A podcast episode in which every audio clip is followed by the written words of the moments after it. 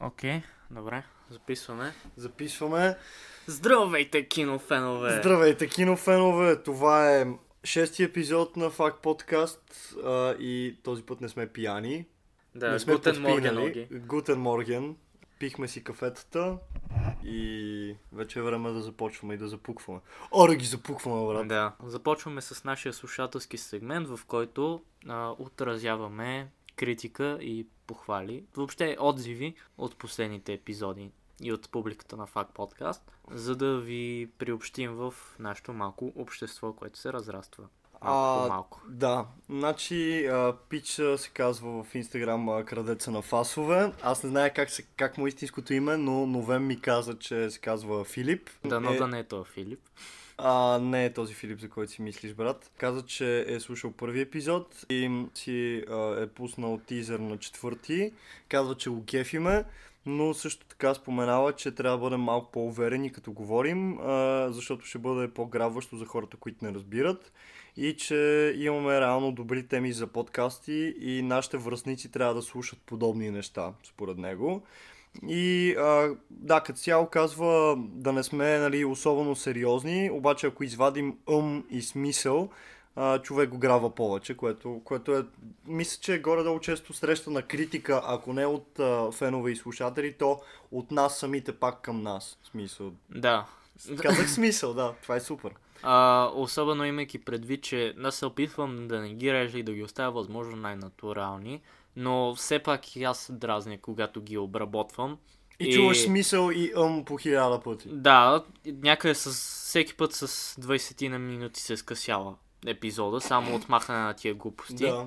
А, даже в последно време, за да е тотално натурално, а не да е изведнъж да прескочим на следващото изречение. Да. Даже и паузите ги оставям. В смисъл, режа ги, обаче ги скъсявам на половина, не Да, изцяло. все пак да има някаква част от тази пауза. Да, защото си е занаят. Сега вече като слушам разни чужди подкасти, да почвам да усещам разликата. А, тук е едитнал гадно.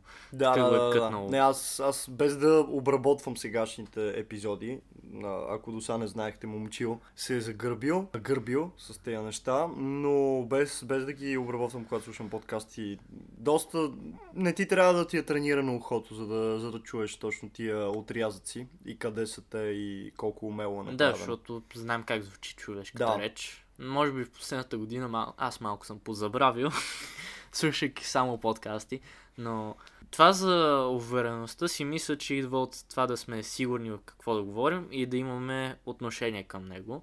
Забелязал съм, че от трите типа дискусии, които провеждаме в подкаста, тази с книгата винаги е някакси подсигурена, някакси и двамата имаме солидни мнения за Да, това какво да, да, обсъждаме да, да, и да. имаме отношение. И може би защото времето, което посвещаваш на една книга, предразполага после да имаш. И при се, че ги избираме и за подкаст. Мгм, Докато за, за филмите е малко колебливо, Мгм. нали, Определено. имайки предвид, че разликата до сега от тези, които сме избирали, аз всички режисьори, освен на Юди Коенени, съм гледал и други неща, имам някаква база, докато Огнян едва ли не трябва да го просвещавам в това начинание, или поне аз в така някои... усещам. Да, да, да. В, в, с някои филми е така, с други не толкова, но, но да. Момче е човека с фактите. да. Но не подхождаме с такава запаленост или емоционалност. Не сме Мартин Скорсезе, когато говори за каквото и да е. Така да е към uh, On Body and Soul реално подходих с доста, с доста запаленост, защото ми направи Омбади особено- Сол беше интересен сам по себе си. Там дискусията беше доста приятна. Мгм. Да. Докато после Манки и Пънж Дранклюв бяха малко... Да, особено в тия разногласия, които имахме, нямаше как uh, да бъде чак толкова меко звучащо и такова плавно вървящо. Да. Но за следващите два епизода, сега так му ги решихме, кои ще са и какво ще представляват. Този и следващия. Да, за следващия ще разберете, ако стигнете до края. Да, и моля ви, не, не просто не превъртайте до последната секунда и ми... Не, каквото искате правете всъщност. Да. А, кои сме ние да ви казваме да правите неща. Вие сте просто числа в нашата статистика. Да, А. вие сте просто 2 плюс 2 е равно на 5. да. А, за следващите два епизода съм така заинтригуван и развълнуван за нещата, които ще говорим. Така че нямам търпение. Бъдете тонирани. Да. И друго нещо, преди да пристъпим към а, съществената част. Нямаме повече отзиви, предполагам. Да, аз не, не се сещам. Да. Нямаме повече отзиви, но сестра ми се включва за пореден път в този сегмент с а, следното съобщение. За следващия епизод бих искала да чуя кои албуми и филми очаквате през 2021 или 2022 за тези, които се знае. Което всъщност мисля, че ще влезе добре да го споменем в бонус епизода, който замисляме. Може би за музикалната част. Да, да, да. Там, имам, там ще е музикално ориентиран преди. Да, вие това не го знаете, но ние замисляме с една наша вече позната, Светла Михайлова, която се занимава с а, музикално съдържание в YouTube, което е наистина една идея по-различно от това, което сте свикнали да наблюдавате в България.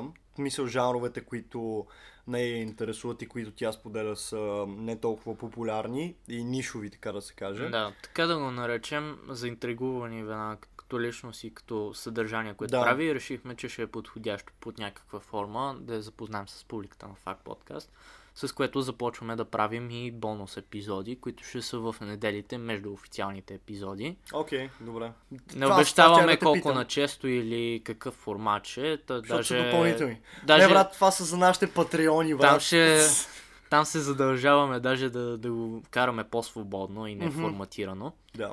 На, да, очаквайте този епизод, най-вероятно седмицата след това, което слушате в момента.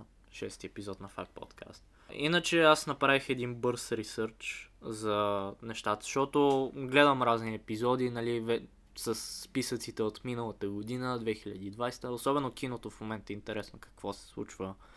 Никой не знае какви филми излизат, така че най-вероятно Къде ще излизат, а, дали ще излизат изобщо поради цялата тази ситуация, която тегне. Да, да, да.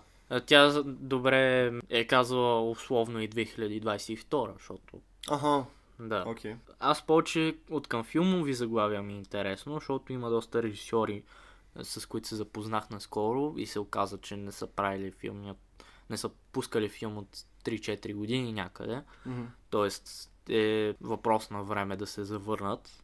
Та, моят списък започва с филми, които трябваше да излезат 2020 година. Бяха Отложени. гласени за всички награди и бяха готвени да бъдат обсъждани по фестивали, но по една или друга причина бяха отложени. Една. Да. Най-вече говоря за French Dispatch на Уес Андерсън, десетия му филм, който очаквам да е най-доброто нещо и официално да стигне творческия си Пик. да, защото Isle of Dogs и Grand Budapest Hotel, последните му два филма са невероятни и вече има достатъчно средства, за да направи стилистиката, която той пожелае. Да. И междувременно да задълбае още в историята. В Grand Budapest Hotel малко историята куца. Да, да, да. Аз го гледах наскоро и също мога да потвърда.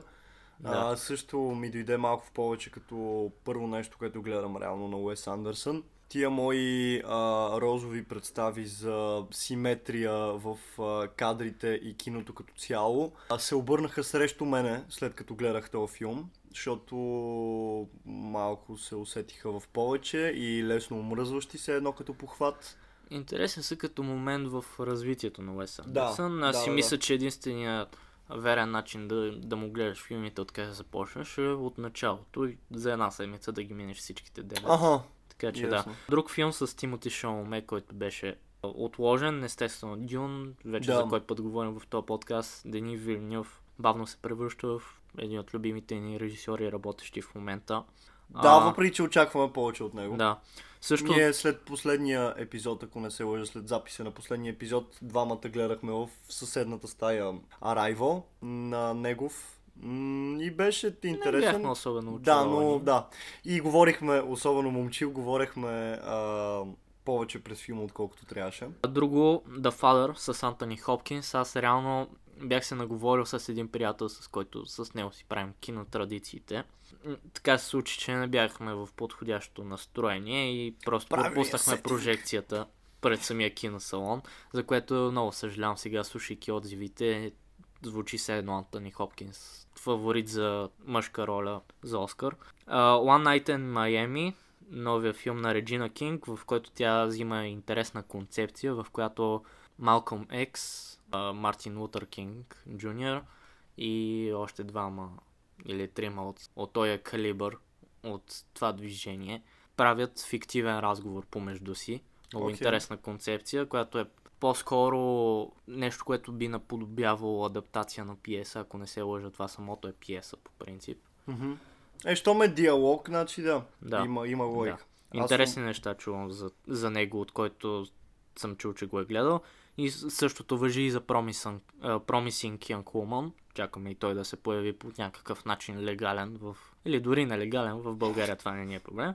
И също чакам разпространение на други 2020 филми, които най-вероятно ще бъдат вече брандирани като 2021 след лайт релиза си. Nomadland и, Майна, и Минари, или Майнари, не знам как е. Май нали би трябвало май да бъде. То шоуто е, по принцип е корейска дума, обаче филма е двуязичен и е по-скоро американска продукция. Много е странно, и двата филма ги гледах, забравих да ги спомена в миналия епизод, защото ги гледах след записа, но са страхотни. А, Nomadland искам да го гледам отново на кино, защото синематографията и начина по който изглежда е умопомрачителен. До там нататък са разни спекулации и проекти, по които работят любими наши режисьори. Соги Ботъм, новия филм на Пол Томас Андерсън, което мисля, че ще е ня... отново някаква 70-тарска драма от него. А, този път мисля, че в училищен контекст. Доколкото разбрах, един от актьорите ще е Бени Савди.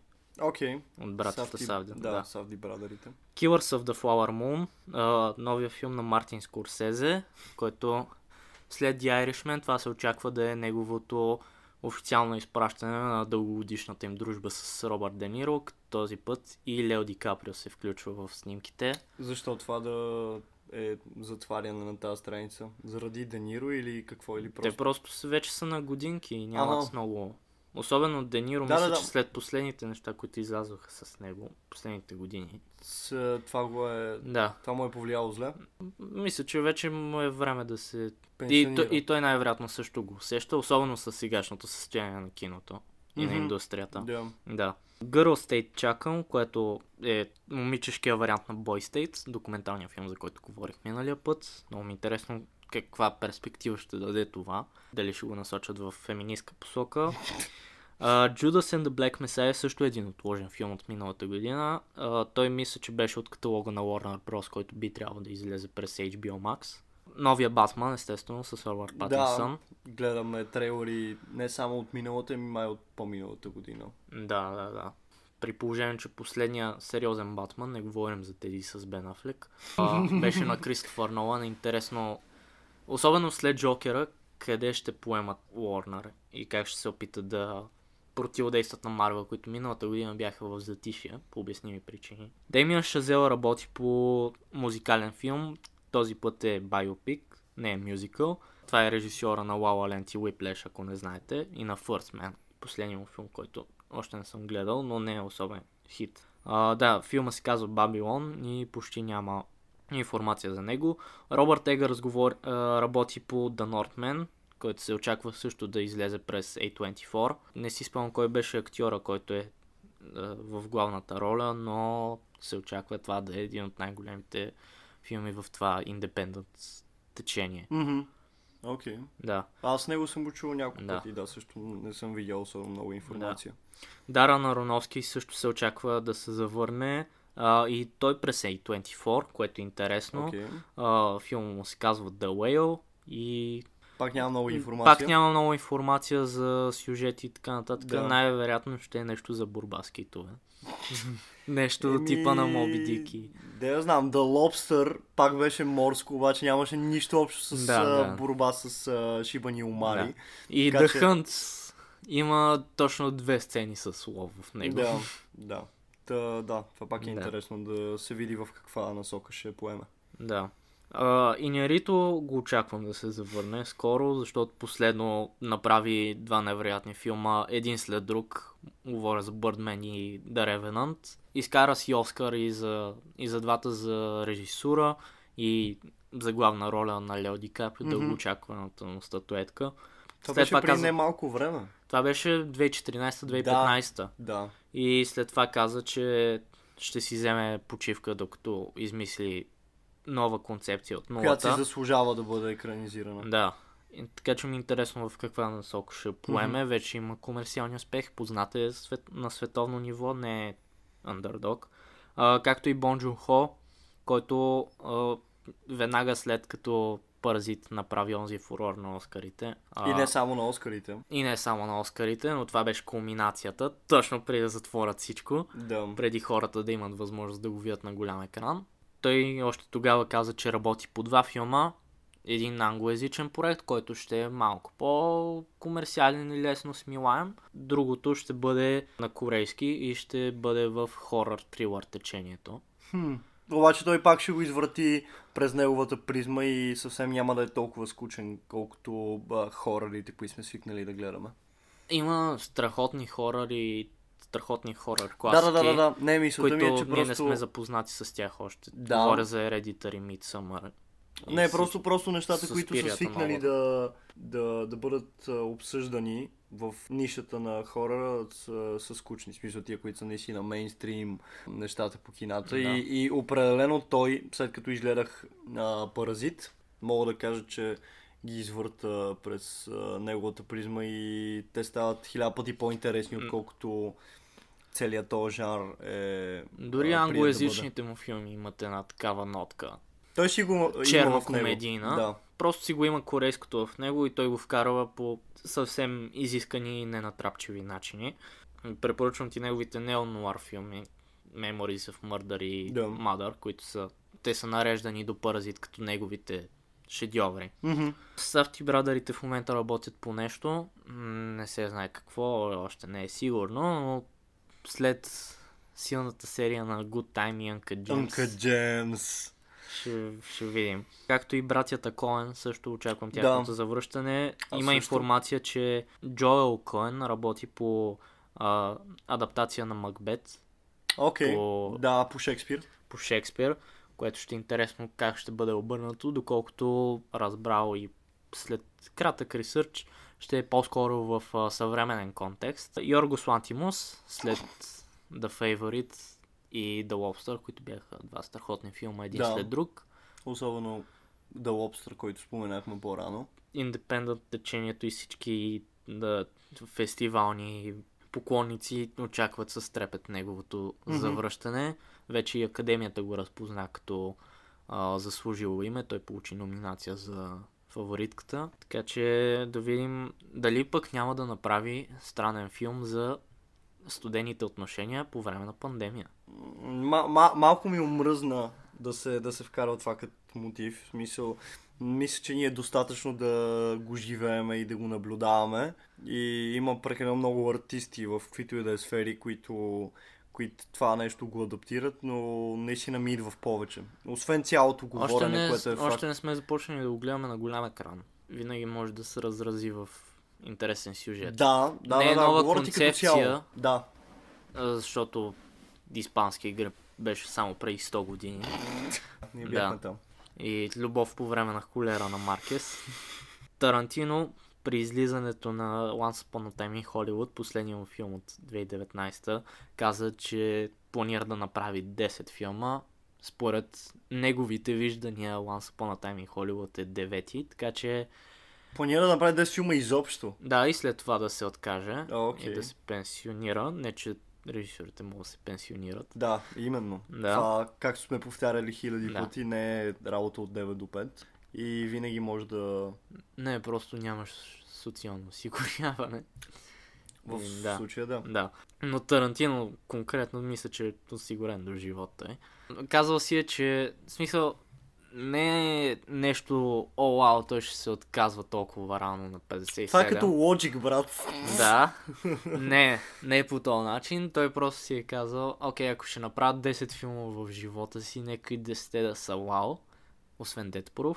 А, и ето, ще направих Once Upon a Time in Hollywood, сега трябва да направя нещо мега за моето изпращане. Е, вероятно, после ще правя някакви други неща, но ще е Ще интересно видим. какъв ансамбъл ще събере за... Да. О, и той, той... кое артистично движение ще подхване. Дали пак ще продължи в уестърн нотката или да знам. Мгм. Самурайските неща вече ги е правил. Да, Kill Bill.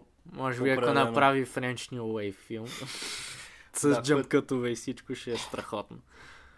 Да. А за сериали, аз лично се вълнувам само за новия сезон на Sex Education, който по принцип излиза по това време на годината. Но аз, да. аз не мога да се И заявя. втория сезон завърши по много интересен начин. Отвори много нови взаимоотношения между героите и ги апгрейдна. Тя, това реално е добро и ти харесва.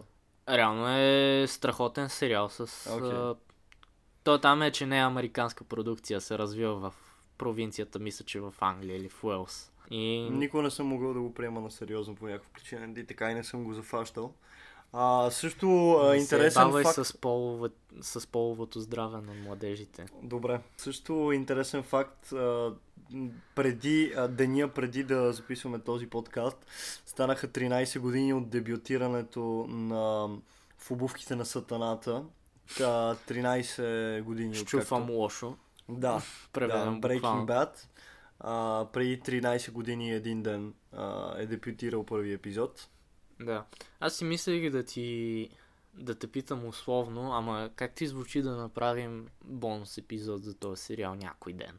Окей, казвам да, да, да, да, да, да. Аз трябва да го догледам, стигнал съм до трети сезон Аз... и още регретвам, че не да съм се завърнал. Ти с твоето темпо, ако те хване, може да го... Да, да, да, да, да, определено знам. Да. че... Сега почнах някакви анимета, така че... така Да, че първо, да. първо те да минат, но, но да. Да. А за музикалната част, за албумите, аз предимно имам О, български аз- неща. Да, доста Обявени. български неща. Да. Сега ли да ги казваме всичките или... Ами, дай да ги кажем. Ние и без това Да. отнехме супер много време за киното. Да, А- по-набързо, Григовор, естествено, от 3 години го чакаме. Гената казва, че е почти готов с соловия си албум, много ми е интересно. Да, а особено, Гена и Мера, да, особено слушах какви ще са фичерите в този албум. къде ги... А, имаше едно интервю за БНР Радио София Кога? в а, предаване наречено Легендите на София. Кога това? А, буквално няколко дена. Мисля, че ония ден излезе. О, а той не го е пускал никъде. На фейсбук страницата на Солко открил беше. А не, наистина съм Да. го подминал. Да, вътре ще има в неговия албум Мила Робърт, Руши Виденлиев, Лина, Лина, е ясно, че ще има. ТДК, Жучи Григор, естествено. А, ТДК ще са вътре с младост. Ми, мислят го. А- Мислят и отделна песен тяхна. Аха, окей. Доколкото А, разбрах. Сега, Да, ние, ние Гената бяхме... може да е пуритан и да каже да го изрежем това. епизода. Не, не, не, Лина и Мила Робърт са сигурни, защото особено с Лина видяхме много сторите от студиото. Да, както и Гена и Мера. Гена и Мера проекта го очакваме. Той трябваше да е излязъл, между другото. Реално се готви от доста време и е завършен Той горе-долу. в Мера работи по два албума в момента, както и по продължението на AM. Да. На 5 O'Clock. Като каза Five O'Clock, а, с пусна ли си всички песни от... Пусна втората част и вече имате възможност да си поръчате диска на неговия първи солф албум Терапия, Да. а, който има интересна концепция. Аз още не съм го слушал изцяло, но знам, Аз че е чух само бази... трака с Имерата. Да, И беше интересен и да. пипащ. А, знам, че е базиран а, по а, в Омразата А, от 95-та година. Даже този клип, който го пусна в началото, като промоционален, той реално пресъздава точни кадри от този филм. Даже Ти разказва историята в българска в, в български контекст. Да, гледах и филма, който ме впечатли, естествено, заради стилистиката и темите. Хора правят а, различни нови неща Мгм. комбинират изкуства. Така че, особено Лен е, трябва да е класика за всеки рапър. Мисля, че това е най-удачният филм. Да. Uh, F4, Камен, солови албум, Камбал, О, знаеш, че Камен! слушаш. Камен солови албум, леле, чакам. Както и. Паркман. И той също. А, да, реално Камен ми каза на мен, че трябва да имам високи очаквания за соловото на Сашо Да, и, и аз ги имам, да. както и за на Камен нещото. Мишо ефекта, аре Това човек, време е за Това не го знаех. Не е Май. обявен, но аз просто всеки ден тръпна за нова песен на Мишо Ефекта Да. под някаква форма, както и за дълго очаквания втори албум на Ачи. от ПСМК. А, да, да, да, забравихме, забравихме да кажем, да. Той даже ми тизна неща и просто чакам. Да. Как щеше да се казва? А, там нещо с числа. В смисъл той в а, описанието, ако се интересувате наистина, в момента не мога да се сета, но в YouTube канала му на, под, в описанието на песента Ачи въпросителен знак пише това е първи сингъл от албума и беше имаше три шестици, имаше някакви забавни числа, брат, но да, да. определено чакаме. На Ицо, на Ицаки, а, нови албум, по който работи от доста време също. Да. А, Не, не, е, не, не, може не. да го очаквате под всяка форма, Да. когато не очаквате, така че Да, да, да, в следващите месеци ще е със сигурност. да. А, Дайо и Саутвик също Това трябва също да не е стигнало до мене. за връщане. Той Трон Боби винаги работи по нещо. Да, да, да, да, определено. Доколкото разбрах с Симо в момента работят усърдно или даже завършват официален техен full-length албум Окей. изцяло. Така че А не като... То се водеше и като EP последното, реално. Всичко а, е всичко наред. е наред. Да. А, Чуждестранните, Слоутай отдавна е обявил албум на 5 февруари, т.е. съвсем скоро, Just Around the Corner. Мгм. Sophomore албумите винаги са интересни за проследяване след силен дебют. Дали ще е възход или рязък, рязко падение. Да, За сега имам очаквания, защото дебютният му албум Да. ми хареса. Почти беше сигурно, че Кендрик ще пусне новия си албум през 2020 година. Тъкмо започна да го промотира и всички фестивали и неща, където той беше обявен като хедлайнер бяха отменени. То Същото въжи и за Джей Кол. видео. Да, За това дали Кендрик реално ще пуска нещо 2021, но така и не стигна да го гледам, само го забелязах и го Да. видях.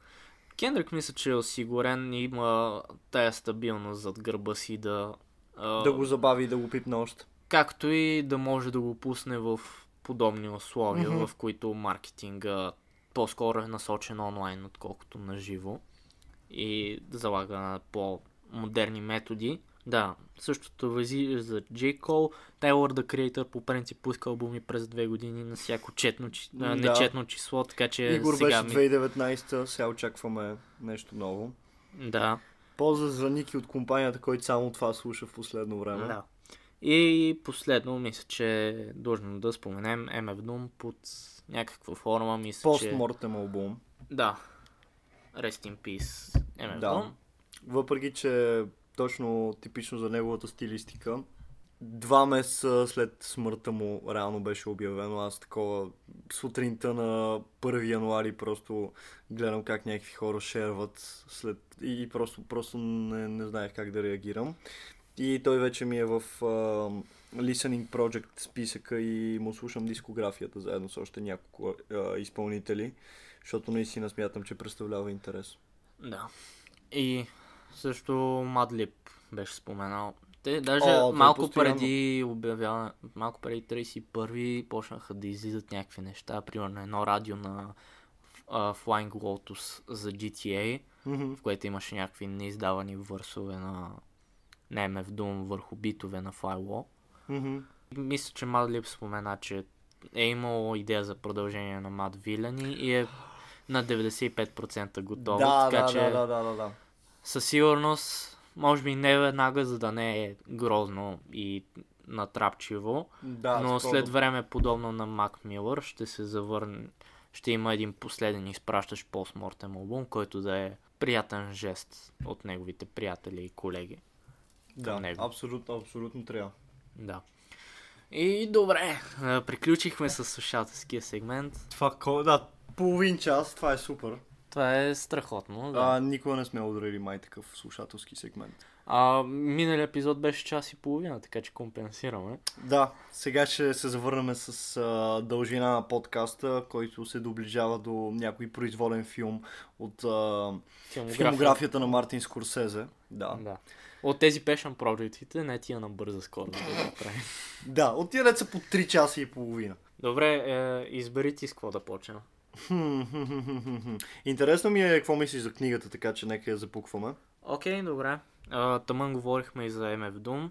Друг човек, който също се спомина 2020 година, Карлос Руис Сафон, Да. с който ти си по-запознат, ти си му чел доста Аз съм неща. учел 7 книги от а, 8 издадени на български като всъщност а, осмата е издадена в последните примерно 2-3 години, когато вече не, не го четях, но иначе съм учел всичко, като се мине през трилогията за мъглата, които съдържат Принца на мъглата, Среднощния дворец, а, още една, не мога да се сета, коя беше, като се мине през тетралогията, която наскоро нали, беше преведена последната четвърта книга. Чел съм първите три, които са Сянката на вятъра, Играта на ангела, която ще коментираме днес и Затворника на рая. Между третата и четвъртата в тази тетралогия има една листовка, която се казва Огнената роза. Тя е предистория на всичкото това, нея не съм я чел, защото просто си я пазах за някакъв специален момент. Но когато а, си купя четвъртата от тетралогията, ще прочета и тази кратка предистория. Така че съм абсолютно запознат от наистина дълго време с а, произведенията на Карлос Руисафон. Реално съм посещавал Барселона специално, защото ме беше впечатлило а, това, което той беше написал в а, Вау. това. И, и обиколих места, които са писани в а, книгите, особено Сянката на вятъра. А, Да, и... има доста локационно назоваване. Да, да, да. Той си обича Барселона. А, за него това е а, София град душа яд в, в а, неговия си свят. Да, после ще пристъпим на там, но и аз съм бил в Барселона Аз съм бил два пъти. 2017 година началото. И да, наистина усетих духа на града, когато четох книгата, Да. специално за този подкаст. Но Въпреки, че няма как да го усетиш напълно, защото не, ситуациите напълно, в се момента развиват. Барселона е тотално друг град. Да, да, Даже да, в да, да, да. главата ми беше по-модернистично изглеждащ. Карлос Руис Сафон е испански писател. Води ли се класик вече? А би трябвало. Уважавано име от Има по-съвременните. Има защо. Да. А, в кои жанрове може да се каже, че твори? Не знам със сигурност играта на Ангела спрямо предишната му Сянката на вятъра е една идея по-фантастична, защото вкарва наистина то мотив за постоянно съпътстващия лош късмет, конкретно за главния герой става въпрос. Докато Сянката на вятъра беше, ти не си е чел, но видях, че споменава в промоционалните публикации, както е известно, че тя е една идея по-улекотена и си спомням, че имаше позитивен Да. завършек. Самия Сафон твърди за нея, че да кажем така, Да, да. сянката на вятъра е един вид добрата сестра, която се прибира вкъщи винаги на време и носи радост на родителите си, докато играта на ангела е по-скоро лошата сестра, която вечно създава проблеми. Което, между другото, на мен май повече ми харесва точно поради тази причина играта на Ангела, въпреки че наистина заслужава да препрочета, както направих с играта на Ангела преди няколко месеца, аз съм чел два пъти. Заслужава си да прочета Сянката на вятъра, защото това наистина беше първия ми досек с Сафон и неговия свят. И от нея всъщност тръгна целият ми интерес да се запозная с цялостната му библиография. А, доколкото разбрахте, не са стриктно наративно свързани. Да, просто, примерно, Давид Мартин, който е главният герой Обитават- в играта на Ангела, обитават една, една вселена. вселена, Да, да. буквално. Играта на Ангела реално се развива определени години преди Сянката на вятъра, защото това малкото дете на Семпере, смисъл, сина на Семпере, който Давид Мартин наблюдава, всъщност е бащата на главния герой от Сянката на вятъра. Интересно. И Семпере, стария Семпере в играта на Ангела се пада дядо на главния герой от Сянката на вятъра. По дяволите тази испаноговоряща литература и Супер е! династичните им истории, Супер е! поколенчески. Аз мисля, че на тебе ще ти хареса и Сянката на вятъра и ти я препоръчвам в скоро време да мога да ти я дам. Да, определено. Така, да пристъпим вече към книгата. Аз я прочетох а, за този епизод специално. Бях приятно изненадан, защото не мога да кажа, че съм имал високи очаквания, защото не знаех какво да очаквам въобще. Да, аз му казах, Не- че това ми е бившата любима съдържание. книга, преди да прочета убийството на командора. И, И виждам оттам защо. бяха очакванията. да. Даже, даже виждам много прилики между двете книги, честно А, казано. да, и ми виждаш Да. какво Вълнуват харесвам. е темата за изолирания артист и Буквално, начина да. по който той, той може да, издра... Да. да изстрада изкуството си. Затова може би и ти харесва Майстор и Маргарита. Да, но по един по- по-различен Да, начин. Да. До един момент играта на Ангела някакси изцяло се припокрива с убийството на командора, само че в романа на Сафон главният герой е писател, който пише такива по-лесно смилаеми жанрови романчета в готически стил. Които всъщност в един момент Той наистина му да изяждат живее. живота. Да. Тя, те по същия начин, живота. по който хората, които главният герой в убийството на командора портретира и те започват да го манипулират и да му изяждат Да. живота. Да. Докато не среща картината убийството на командора. На същия- Томоки Куамада. По същия начин, по който Давид Мартин в книгата на Сафон среща Лукс Терна. Да. Да. Да, което просто стават много интересни неща. Като цяло тая книга Лукс е етерна. Той я намира в къщата, в която започва да живее. Една стара, почти изоставана къща с кула в центъра на Барселона. И се оказа, че стария собственик на тази къща всъщност е автор на тази книга и той а, също е имал познанство с човека, който среща а, Давид, който май се оказва дявола. Това е малко по-напред Окей. в сюжета. Някои хора даже ще го приемат като спойлер. Аз мисля, че сме казали достатъчно брой пъти, че, че има спойлер алерт. Официално не сме се разбирали, но да. Та, особено тук накрая се случват толкова много неща, че и, и това въжи и за Дони Дарко после, Мгм. а, като продължим в подкаста. Но се случва толкова много неща, че някакси няма как да не засегнем финалите. Особено аз имам определени мнения. Но да, в същината си играта на Ангела разказва историята на Давид Мартин, този млад писател, като повествованието за, започва от 1917 година, когато той е на 17. Да. Е, брат, той е 0-0, брат. Да.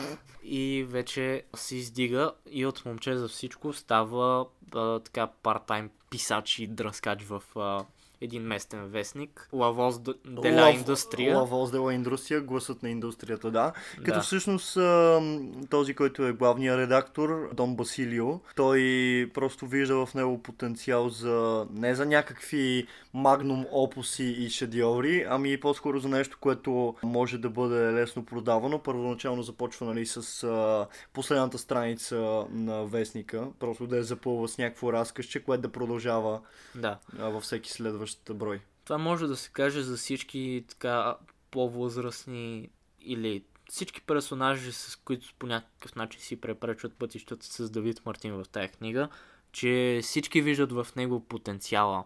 Искат именно него да го събудят. Сякаш светът му казва, че той трябва да пише и не само да пише, но да пише това, което харесва. Мгм. И през книгата се сменят няколко така наречени бащини образи, или които се държат с него, като големия му брат да го напътстват и така нататък. В началото този Педро Видал, който реално е местен богаташ от богата фамилия, който само се вясва така а, временно в Лавоз де ла индустрия. Колкото да Той не му е скучно, да. той си има Да. парите. Той се появява реално във вестника, защото е заинтригуван от този младеж на Вит Мартин и на практика го взима под крилото си. Като Ето наскоро... отново, отново богаташ, който покровителства главния Брат, герой, да, наистина. който е талантлив, но объркан. А, да. Да, значи харесвам точно такъв тип неща. И ако случайно прочетеш в някакво следващо Той Йоги време... просто иска да стане писател и да си има Sugar Daddy, дето да го издава. М- за и Sugar да го Daddy не съм с сигурен. скъпата си кола. С Ягуара, който спира на съседния хълм а може би. Богдан е твой издател. Да, той като си вземе А4-ката, брат. И... А, не, какво ще я да казвам? Ами да, ако прочетеш някакви подобни неща, в които виждаш паралели между играта на Ангела и убийството на командора, просто, просто ми ги давай. Разбираш? За, да, за да имам попълнени топ 5 книги в а, живота ми. Да. Аз имам една теория за тая книга, Слушай. която ми се развиваше още от началото, защото Педро Видал, ето отново срещаме този мотив за богатия покровител, който го наглежда. А, а защо го наглежда? Защото Давид Мартин живее сам на 17 години в някаква разнебитена квартира, защото майка му го е напуснала, дълго време е живял с баща си, който обаче не му обръща внимание, докато Даже Е, го гледал мал- как да- малтретираше по, по Да. един начин. В Да. Той, баща му е ветеран от войната. А, като цяло не е начетен човек, той се е затруднял дори да чете. И е работил като а, нощен пазач точно там а, в Лавоздела индустрия. Да. Всъщност, а, когато Давид хаби електричеството по цяла нощ за да чете, защото още от рано детска възраст вижда твоя афинитет към книгите и към литературата, наистина баща му се отнася с огромно пренебрежение към това негово хоби и страст и не го разбира. Там, реално там се случва паралела с а, книжарницата на Семпере. Но в последствие бащата бива убит и По грешка. Давид Мартин остава без баща на 14 годишна Да, възраст. нали някъде знаеш, там. че е трябвало да бъде убит а, Видал. Да, да, това. Това става а, ясно в книгата на един етап. Аз си мисля, че тази книга е основана точно на този комплекс, който главният герой крои в себе си, че той търси своята бащина фигура.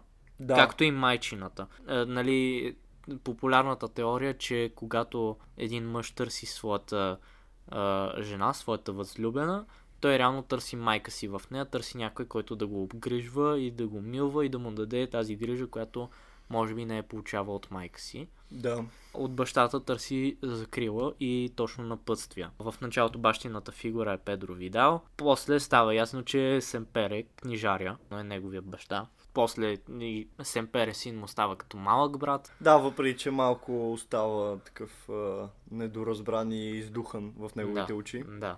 В един момент си мислиш, че Педро Видал вече е вън от играта, защото е изменил. И Андреас Кореле, този мистериозен издател от Франция, който с италианска фамилия, Шанзелизе, да. Да, ще бъде неговата нова напъстваща фигура, но за него има твърде много подозрение, твърде силен. По-скоро го заплашва, отколкото Да го би го, закри... би Да. го закрилял. И затова Семпере, като неговия човек, запалил неговия интерес към литературата и към книгите, естествено е. Неговия баща, чак Мгм. докато той умира в... Аз мисля, че е вече доста в показателно. на книгата. Аз мисля, че е доста показателно това, че в детството си той много цени големите надежди. Който е чел книгата, аз между другото мисля скоро да я прочета, гледал съм филма. Да, който е говорим супер. за големите надежди на Чарлз Дикенс, Да. което в книгата е един от романите, който запалва интереса на Да, реално той, той го крие от баща си. Той го крие от баща си. Баща, баща му не си спомням дали му беше направил нещо на... Дали го беше открил. Това не мога да се сетя в момента, но той наистина се а, криеше и по цяла нощ четеше големите надежди и беше супер благодарен на големия Семпере, че му я беше подарил, защото това, това наистина значеше много-много за него. Да. И оттам тръгва цялото нещо с бащинската фигура в а, лицето на Да. Семпера. Освен бащинската фигура, си мисля, че и Кристина, неговата обект на Възлюбена. неговите интереси, поне в началото.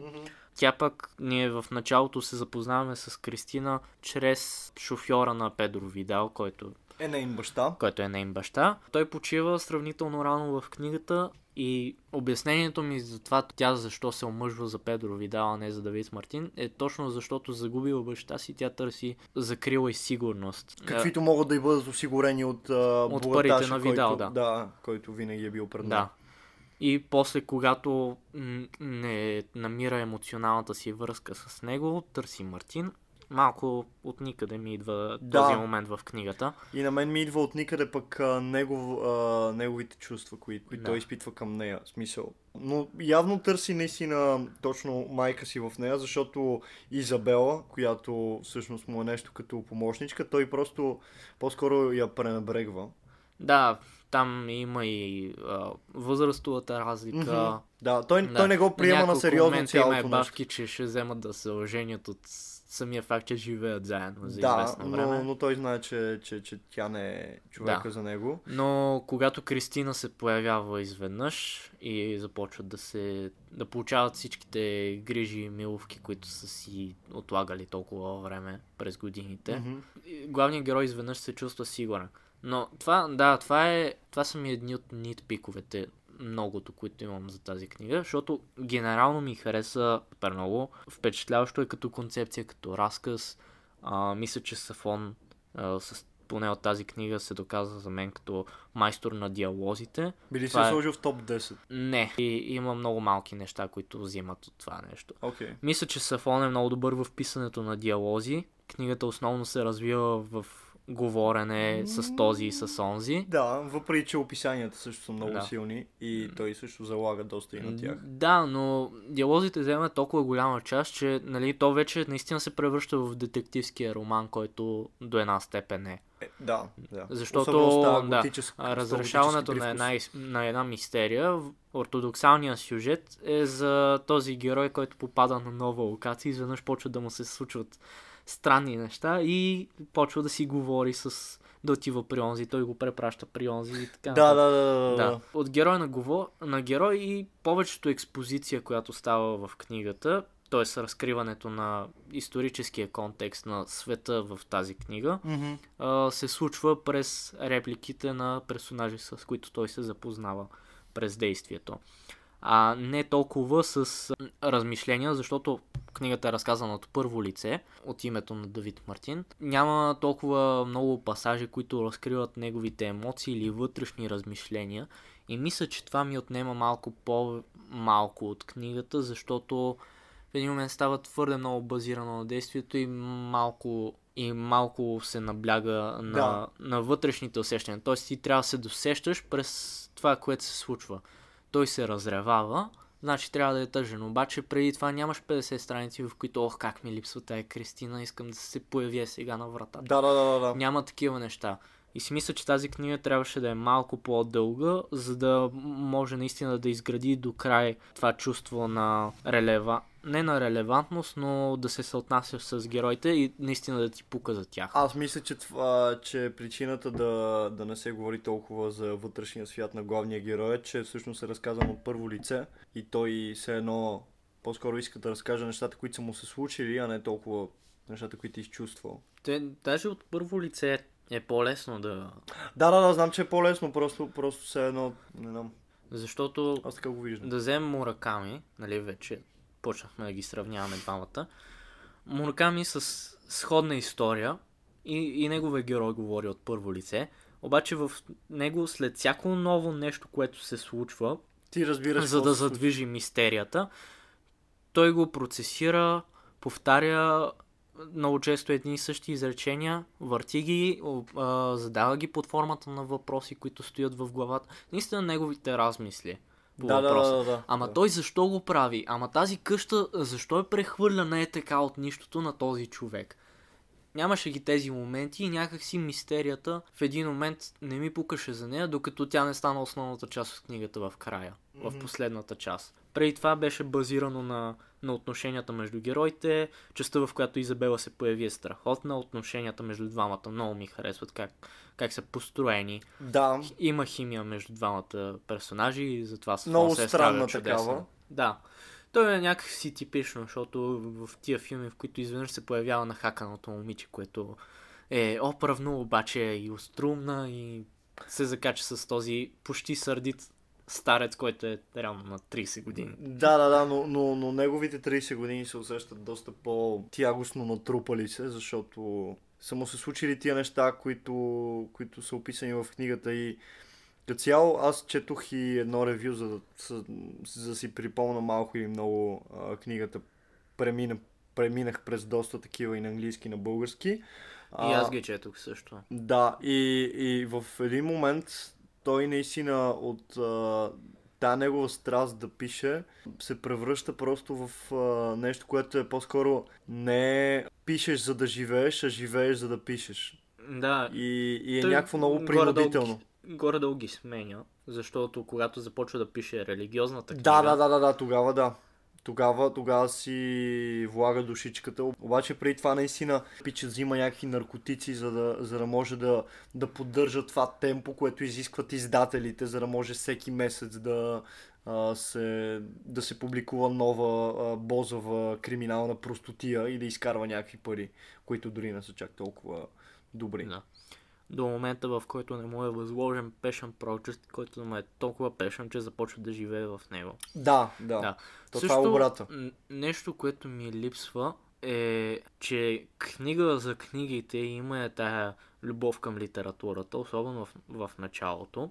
Главният герой е писател, но той почти не говори за нещата, които пише по време на действието. Да, защото са му толкова умръ... 13 години. Да, защото са му толкова умръзнали и, и буквално Това му е било му- цялото да. ежедневие и той не иска да говори за тях, той просто иска да намекне колко, колко да, точно колко мръзнало му е и как това му е запълвало цялото време в а, една немалка част от живота му. Това е интересен начин да го оправдаеш и го разбирам, но по какъв начин читателя експозиционно ще си обясни разликата между това, което пише за Видал, това, което пише за а, двете издателства, за Вестника и после при онези пичове, дет не са Да. чели книга през живота си. По какъв начин това се различава от а, Стъпала към небето, неговия нали, пешен роман, който Кристина го кара да напише и той ги пише паралелно с това за Видал където му е Ghostwriter, таен. То Да. се подразбира. После и за религиозната книга, той прекарва много време в библиотеката за ресърч, обсъждат я с корели, но читателя не добива представа какво се случва в тая книга, само с някакви малки пасажчета се това е загатва. целта. Аз мисля, че това е целта. За да, за да може ти сам да си го нагласиш. Защото конкретно тия неща, особено този Passion Project, за който говориш, това е, би било много а, трудоемко, реално, автора Сафон да, да тръгне да пише и тия неща паралелно. Не да има пасажи, но поне през съдържанието и начина по който подхожда с темите, защото това е още един начин по който Сафон може да изясни на слушателя какъв е вътрешния свят на човека и как той се променя в различните етапи на книгата. Това е ново поле, а той Сафон е способен на това, а, чрез споменаване на съдържанието на тия книги, да каже ето, това се случва, това ми е на къл в момента, така се чувствам аз. Ми, не знам. Аз пак би го оправдал, но разбирам, разбирам от а, къде ти идват тия възражения и... Да. В момента аз съм аз съм ги- прокурора, Огняна е адвоката на книгата.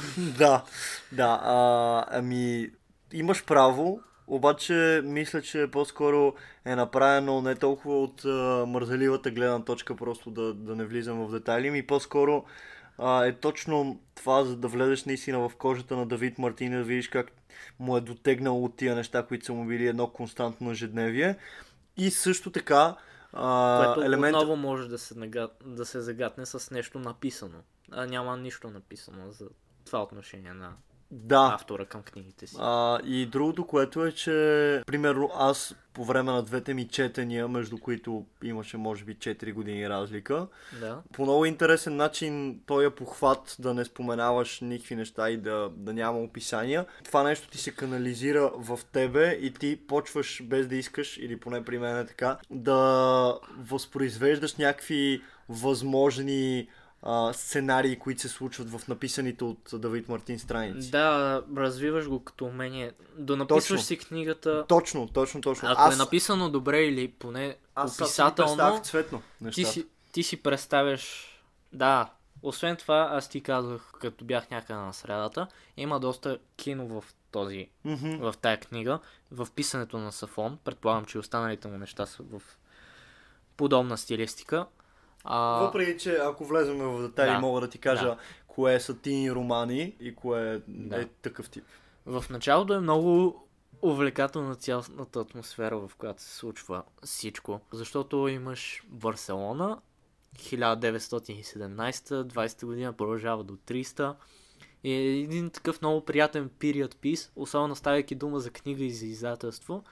И си почваш да си представиш един такъв много приятен, по-скоро сериал в Netflix, който е с костюмите и с а, а, по-старата реч, която нали, е по-уважителна и Да, така да, надменно да, особено на испански, да, да си разменят остромни реплики Да. един на друг. Аз Да. когато бях на не знам колко години, като четох за първ път и в сянката на вятъра се случваше същото, ми беше много странно как се обръщат с уважител, уважително към баща си, някакво все едно е непознат човек. Да, да. Дом Базилио, всички Да, на тези, вие, да, просто се да. говореше на вие към баща му и към бащите им е много, Да. много ми Има странно. тази класна реч. В смисъл, книгата се държи като класика, Определено. но не, не претендира с това, Да. което ми харесва. А пък на речите и като цяло пасажите, в които говори самия Андреас Корели, те са много пипани. Да, да, да. Мисля, там речта е много пример. Ето, и ето, примерно, за разлика от нещата, които дявола казва в Майстора и Маргарита, които са една идея по целящи той да влезе в, в ролята на, на някакъв човек, на някакъв професор. Тук наистина а, пича се едно говори от 500-1000 години и повече езика и, и, и борави с него. Да, архизлодея, който е твърде могъщ. Да, Да, и да. м- могъщ и знаещ и, просто, просто знаеш какво има в ръцете си, което е всичко Да. в случая. Борави с знанието като инструмент за зло. Много добре. В случая за религия. А, в Какво мислиш за, за, това? почитателите на киното можем да кажем, че Сафон е ценно еквивалента, поне за мен е на Аран Соркин, който е известен като много лош или поне посредствен режисьор, който няма никакъв собствен стил, но пък като сценарист и особено в писането на диалози е цар. Пример Social Network и последния да трябва в Chicago 7 с страхотни заслушане и наблюдаване. Но в разказването на цялостната история, аз напоследък а, изпитвам интерес точно към това, към писането на сценарии, как можеш да представиш една история на, на читателя и на, или на зрителя, така че той да добие пълна представа кои са героите, откъде произлизат и какви са тези техните вътрешни светове, които ги потихват към това, което правят във външния свят. И си мисля, че именно този похват с експозицията малко му куца на Сафон. За да, отново казвам, за да, Те постави в за да ми а, пука средата. абсолютно накрая. Да, защото мистериозната част е чудесна, но е леко заплетена. Има толкова много персонажи, че ако нямаш тези пасажи, повтарящите и анализиращите на самия герой, ако не ти е пукало преди това за къщата и кой е бил собственика и така нататък, изведнъж, когато да се премине сетиш. само на тази част, спира да ти пука и почваш да прескачаш през редовете. О, ми, Което мене, се мене ме случи горе-долу с мен накрая. Нали, с чудесно а, вълнение последните два дена прочетох повече страници, отколкото чета обикновено и я завърших е така на един дъх. Особено избрах си подходящ саундтрак. После ще кажа каква е подходящата музика за тази книга. Но после следващите дни до днеска, колкото повече си мислех как да се чувствам за тази книга, толкова по-объркан се чувствах Да, да, И да, да. Определено какво реално се случва в накрая. Но да, аз може би твърде много взех ефира с моите мнения. Кажи ти какво намираш. И тръгна да казваш нещо преди малко. Забравих какво тръгна да казвам, не исках да те прекъсвам, но а, не знам, просто, просто всичките тия неща, които са оставени за свободна интерпретация на мен много ми допадат. Може би защото са, нали, че си почеша егото, но мисля, че поне аз по време на двата си прочита, в които съм бил на абсолютно различни акъли всъщност, защото едното Да. беше в а, бата, седми клас. Че И- не е толкова далече. Еми, м- то не е толкова То далече верно, че години. седми клас беше при 4 години. Да, да, да, да, да, при, Да. при тебе при 4 Защото аз бях някакво... Той го е някъде четвърти, пети клас. Как е понесъл всички теми, които се Ами, вкарват окей, вътре? значи не е било седми. Било е преди седми, със сигурност. Това мога да ти кажа. Добре, да. Да, било е 2014 или 2015, защото си спомням, че септември месец бяхме 2015 с баща ми в Барселона. да. И обиколихме и други градове, реално. Които Но- бяха интересни. Но Но книгата поема доста дълбоки и Да, да, да, сложни да, да, да, теми, които Аз нямах проблеми тогава, но, но, но просто наистина прочита тогава и сега е много различен. Аз Да. и тогава съм ги разбрал, просто в този период са ми се случили някакви неща, които ми помагат да се съотнеса повече Да. а, с книгата във втория прочит. Да и разбереш да ги разбера. предвид. Да, да съм го почувствал някакво подобно нещо, докато преди съм го разбирал, но, но не съм си го виждал в реалния живот. И като цяло, много, и, и дори тогава, дори при първия ми прочит, много ми допадна и мисля, че аз успях не зле да, да си до напиша нещата и пасажите в книгата, които са били оставени за свободна и интерпретация и за свободно до, до написване, точно. Да. И си спомням, че там преди X брой години наистина доста добри представи имах а, създадени от мен си за, примерно, за а, Лукса Етерна или за Стъпалата към небето или за чиваните а, криминални романи, които са излизали всеки месец. И да, и даже, и даже може би съм имал някакви мисли от сорта на дали ще успея е така сам да, да мога да, да напиша тия загатнати неща по начина по който аз съм си донагласил. Да. И наистина предизвикал един такив, такъв читателски интерес, който, който наистина е, заема голяма част от книгата. Мой, моите си до написване да заема голяма част от неизказаните неща. Да, т.е. в голяма степен оценката ти за тази книга е субективна и основана на лично Да, преживяване. да, да, да, защото, Да. защото и, аз, и аз съм бил част от нея. Ами, то... И, ми харе... Да. и, и аз затова мисля, че трябва да бъде оценена добре тази книга, Той защото изисква- ако боравиш, ако... Да, изисква, изисква умението... активно с- да участваш в Да, точно. книга. Активно да участваш в а, част от написването й. Което може да се каже горе-долу за, за всяка книга, нали, сравнено с, М. с филмовото преживяване и с музикалното. Въпреки, че има книги, Четенето е са- активен процес. Да. да. Въпреки, че Но има, доста... книги, има книги, които са написани като да си страничен наблюдател изцяло. Да. Да, а, добре, мисля, че можем да минаваме вече към финал. Завършиха ми интересно този епилог, в който вече са минали 15 години и главният герой е на някакъв плаш. О, това беше на другия супер. край.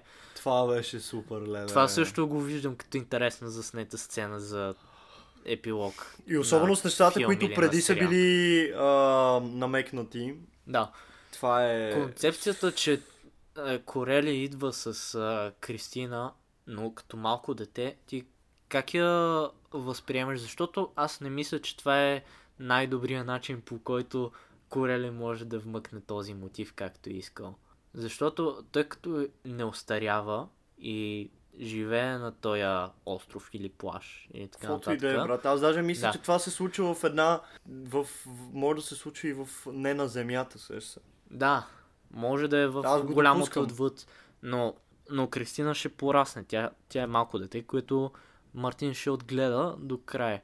Но тогава си мисля, че няма да възпита жената, която ще обича предано до края мисля, е на някакъв безкрайния си кръг. живот. Именно, това може би е някакво ново проклятие. Сега като го казваш, Да, да, може би да, е да, по да, този точно. начин. Но по-скоро е проклятие с това, че той като я отгледа от 4 годишна, ще я вижда като негова Точно, дъщеря, а точно, не като точно. майка му. Което са две поколения разлика. Да, и няма да може да си позволи лукса да чувства нещата, които е чувствал преди. Но пък ще си позволи Лукса да чака. Чака. Да. Едни 20 години. Не, не, няма как просто след като, след като това дете ти е отраснало в ръцете, просто, просто би било наистина извратено и той го осъзнава. Би било извратено да, да я гледаш Да. по ония начин, по който си я гледал преди. Да. От една страна той е прокалнат за това и от друга с това, че е безсмъртен. И Да. нищо, че е далече от модерното общество и всички войни, които са се случили там.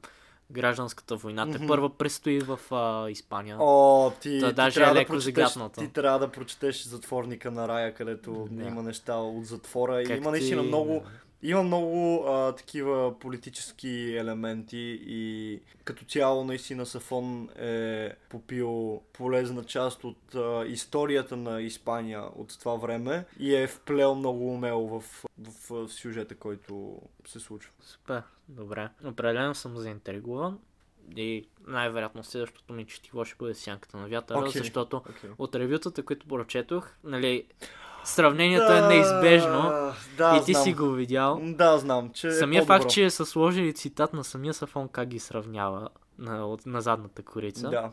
Не, брат, това е само маркетинг Да. похват, брат, споко. Тази книга беше супер мрачна Интензивна. и дълбока. Интензивно също. Много е дарк, много смърт Да, има, да. много мъка. Не няма знам- никаква надежда. Големи надежди няма ги в тази да, книга. да, не знам, не знам как в главата на един а, петокласник това е изпъкнало пред нещата, които са доста по-смекчени в сянката на вятъра, но явно от тогава съм някакъв, дето, дето търси точно такива неща и такива неща го впечатляват.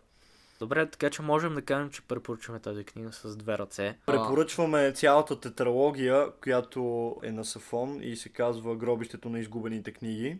Това е, да, в смисъл, на мен ми е в фаворитите изобщо, така че се надявам това да е достатъчно подбуда, вие да подхванате което и да било от а, нещата от тетралогията, Да. въпреки че мисля, че е разумно да започнете с а, Сянката на вятъра.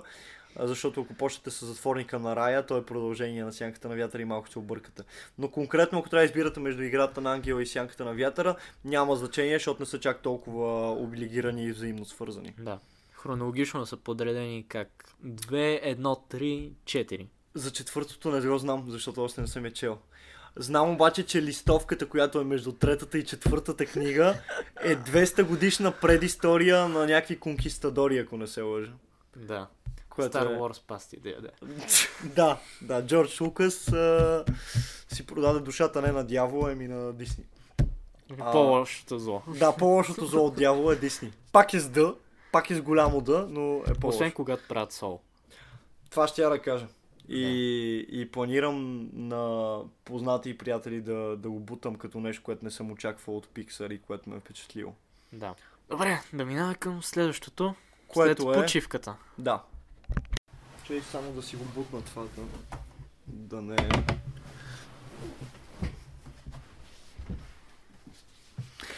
Трябва да направим видео вариант на някой епизод, за да видят хората, че а, или имаме, когато говорим за албума, или имаме винил пред себе си, или диск. Когато говорим за книгата, книгата е до нас. А когато говорим за филм, а, 100% някъде Като ти има... хър. Да. Кредитиран копи. а, или, или плакат просто на нещо. Да. Или просто трябва да се снимаме докато записваме и да го пускаме на сторита, за да знаят хората, А, че се да. готви нещо. Да, да, да. Добре. А, за кой албум ще говорим днес, Колги? За Дъми на Portishead. Една а, британска трип-хоп даунтемпо група, която всъщност е... Трио. А, да, Даже да, да, четворка. Четвърка обаче се споменава само на места за четвъртия а, член. Иначе а, са... Не четворка, квартет, извинявай. Да... Ако имат пети, ще стане квинтет. И ако са 8 ще стане... окто- Шестерас. Не, окто... окто нещо, брат, като, като шиван октопод. Състои се главно и предимно от а, Джеф а, Барал, който е на барабани и на синтезатори като цяло. А, традиционно музикалната част. Да. да.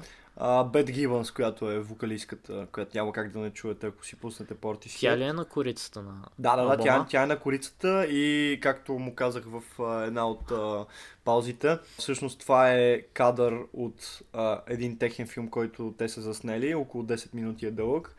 И е от същата година, от която е издаден и самия Дъми албума, Да. което ще рече 94-та Да. година. А, А, не е нищо да особено. кажем Adrian Nutley на скречовете. Нътли е на а, скречовете и като цяло на китара. А, с да. бакенбардите. Трип-хоп е интересен жанр, Доста. към който мисля, че те първа навлизаме. Мгм. И Дъми е една от класиките, която повечето хора познават, дори тези, които не, обичайно не слушат този жанр.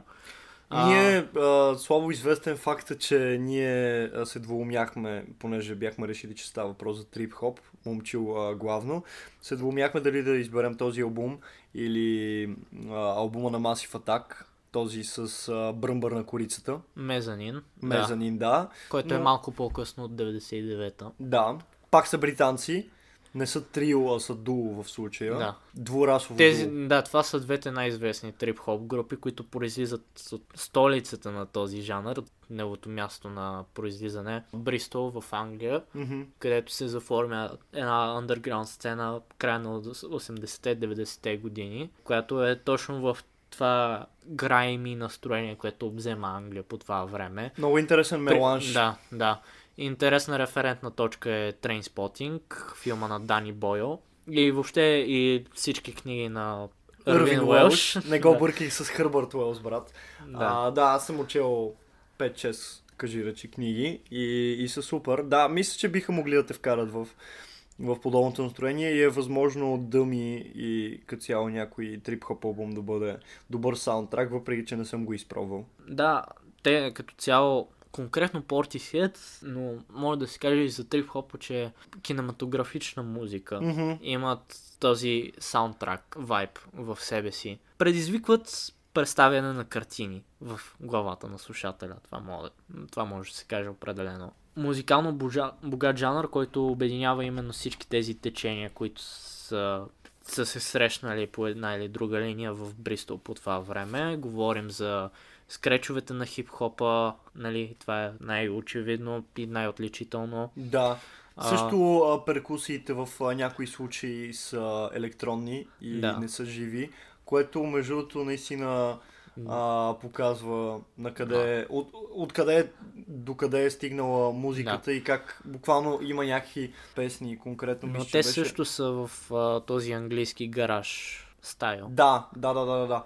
Но просто някакво не мислех, че ще чуя подобни перкусии, някакви електронни хай-хетове, които са и, и да, интересно е, интересно е да се види откъде тръгват всичките тия течения, които после се извръщават до някакви днешни Те музики. идват от многото малцинства и субкултури, които се заформят в града Мгм. по това време. Има много, а, също така има много иммигранти от Карибския басейн. доколкото съм се интересувал в града по това време. Те внасят от своята музика, така че може да се забележи леко реги, леко да влияние на места. А, да, на Конкретно места. в този албум не толкова много, но да. Това са кадри, това, което в момента разглеждаме а, винила на Дъми. Показвам на момчил а, как като а, вземеш обложката вътрешната. Има кадри от а, този филм, 10-минутния, който споменах, под всяка песен. Но да, филма не е нищо особено, просто, просто са някакви паралелни точки с песни. Някакъв жест, който Да,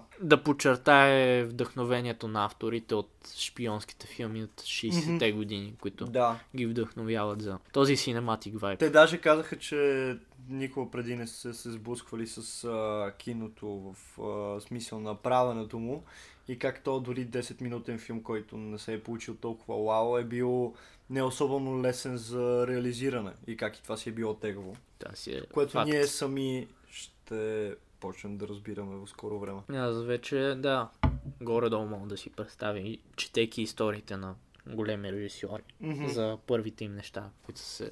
It Could Be. Sweet е песента, която беше с а, тия начесто набутани хай-хетове, които наистина доста, доста Това е първата трап. песен, която записват и правят въобще като група Мгм. и за албума в последствие. И затова звучи малко по... Различно. Лоу-фай, малко по-различно. А, Да. тази средната, която е и Tall Falls. Strangers или коя говориш? А средната като цяло. It's a Fire. А, It's a Fire, не. It's a Fire а, си е вътре. Да, тя е на кое място? На Тя е след Wandering Star. Да, тя е след Wandering Star. Ама тук май няма. А, Wandering Star и на другата да, страна. да, да, да. Хм, не знам. Интересно в винилната версия защо това нещо е било. Ето, това е Пропуснато. нещо, което не сме проучили предварително. Да, да, точно. Да, в а, Spotify пише, че са 11 песни, а тук са в Side A и Side B по 5, което значи, че по някаква причина... Най-вероятно са искали да се вместят в обема на една плоча. Сингъл LP да е. Да. А, но, но, честно казвам, ги адмирирам, защото тази песен ми стои много не на място. Да, да, да, да, да. И не особено по средата на албума. Мгм. Да. А, преди това имаш чудесна поредица от Wandering Star, след това на Biscuits и така Да, нататък. да. Strangers съм на мнение, аз това май ти го бях казал, че точно скречове мисля, че бяха в началото на песента. Много ми напомнят на интрото на вашите, знаят ли, по някаква причина. Ти не, не, не чу това нещо. Чух го, да. Не, не, не, не, чу, не, чу, не чу толкова приликата. Виждам откъде произлизат мислите ти, но Доста, доста не купувам тази идея, Окей, казано на модерен български. Какво, какво друго да кажем за тях? В какво настроение се слуша тази музика? So, какво е цялостното усещане ти? Как би го описал? М, доста, доста е а, трудно, но а, по-скоро затишие след буря, след преминала буря. В смисъл, Купона вече е свършил, тревата също е свършила. случили са се някакви неща, повлияни от тревата, да го Да. наречеме. Този стадий, който не е махмурлука след събуждане, а, някаква... След като са ти олегнали а, неща, случили ти се неща и, и си правиш равносметка за изминалата вечер, примерно. Купона вече е умрял, всички са легнали и Да. ти не да. можеш да спиш и гледаш към тавана. И си пееш Wandering Star. Да, определено е трипи вайб. Да, да, да. Може да се Такова- слуша на неща. Такова Не е тествано, но- разруха, мръсно. Мгм. В смисъл, личи си, че като цяло този албум е супер влиятелен за съвременните, дори и мейнстрим теченията, пак има някакви преплитания. Знаеш кой е семплирал този албум? Много хора са семплирали Да, да, да, този но албум. конкретно. Да, знам, аз това го проверих а, специално и ми беше известно и преди това, знаеки колко е влиятелен Да. сам по себе си Дъми. А, пример, който най-ми, най-бързо ми идва в главата е а, преносителя. Сигурно ли е чел там? Да, да, да, да. да. Питал си господин Енчев. Не съм го питал, но съм сигурен. А, Ще го питаме в знаеш кое. Да. Кани е семплирал. Не си спомням за кое. А, И да, кое да, да, точно. да. Може да е в Registration или не? Не. Не беше там. Знам ги семплите там, поне Да, да, по-известните песни. Аз, аз въведох всички семпли в плейлистата. Но не беше, да, не беше там, но е семплирал със сигурност. Забравих коя беше песента, която беше от преносителя, но буквално в първите Е, Sour Times е. Sour Times, да, Sour Да. Times. Да, също стила по който пее тази мацка, Бет. Странен е. Забелязвам доста от сегашните мацки, които слушам, че определено са взимали от нейния стил, нейния тембър и начин Мгм, на изпяване. Има някакви думи, които Да. ги произнася много ясно, обаче други, които са тотално преиначени през призмата на британски Сдъвкани, акцент. уморени, да, да. През британски акцент и просто са наистина много странно звучащи. Да, да, да. В смисъл, мога да чуеш а, нейния глас в гласа на естествено се вдали за тя отчасти прави трип-хоп музика в момента. Дори Нира от ПСМК. Да, да речем, да. Веднага си казвам, това е нейн тип музика, Мгм, заедно с. FK Да, да, Twigs. да, да. Въпреки, че... м, В смисъл, това е точно небе е EP, което е, да речем, някаква нова 2020 версия на трип хопа с повече електронни усещащи се елементи, с а, по-тъмни дори Там амалгамата от жанрове е още Да, по-голяма, да, защото да, там е още по-бъркващо. там се смесват жанрове, които сами по себе се смесват много жанрове. Мгм, да. So, няма скречове, но има трип-хоп в, в него Да, да, до да. някаква степен. Има трап и елементи. ПСМК с скречове не сме чували. Няма и да ги чуваме. Те, те, Те не са рио хип Да, те не съм, не съм сигурен дали колекционират винили, който и да било от тях. А, не, не, не. А, а, аз обмислям на някакъв етап, може би като си апгрейд на грамофона, защото този в момента е ремъчен, няма да стане. Но да почна да Снова се се упражнявам да правя... Сериозно ли? Да, то е интересно занимание. Не, предполагам, че е интересно, да. И звучи яко дори през 2020. Мгм.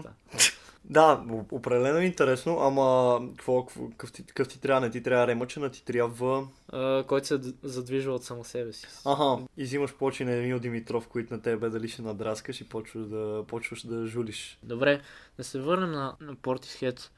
Това е албум, който трябва да чуете, защото поче създава впечатления, които са трудни за канализиране в думи и обяснения. Може да, Да. кажем...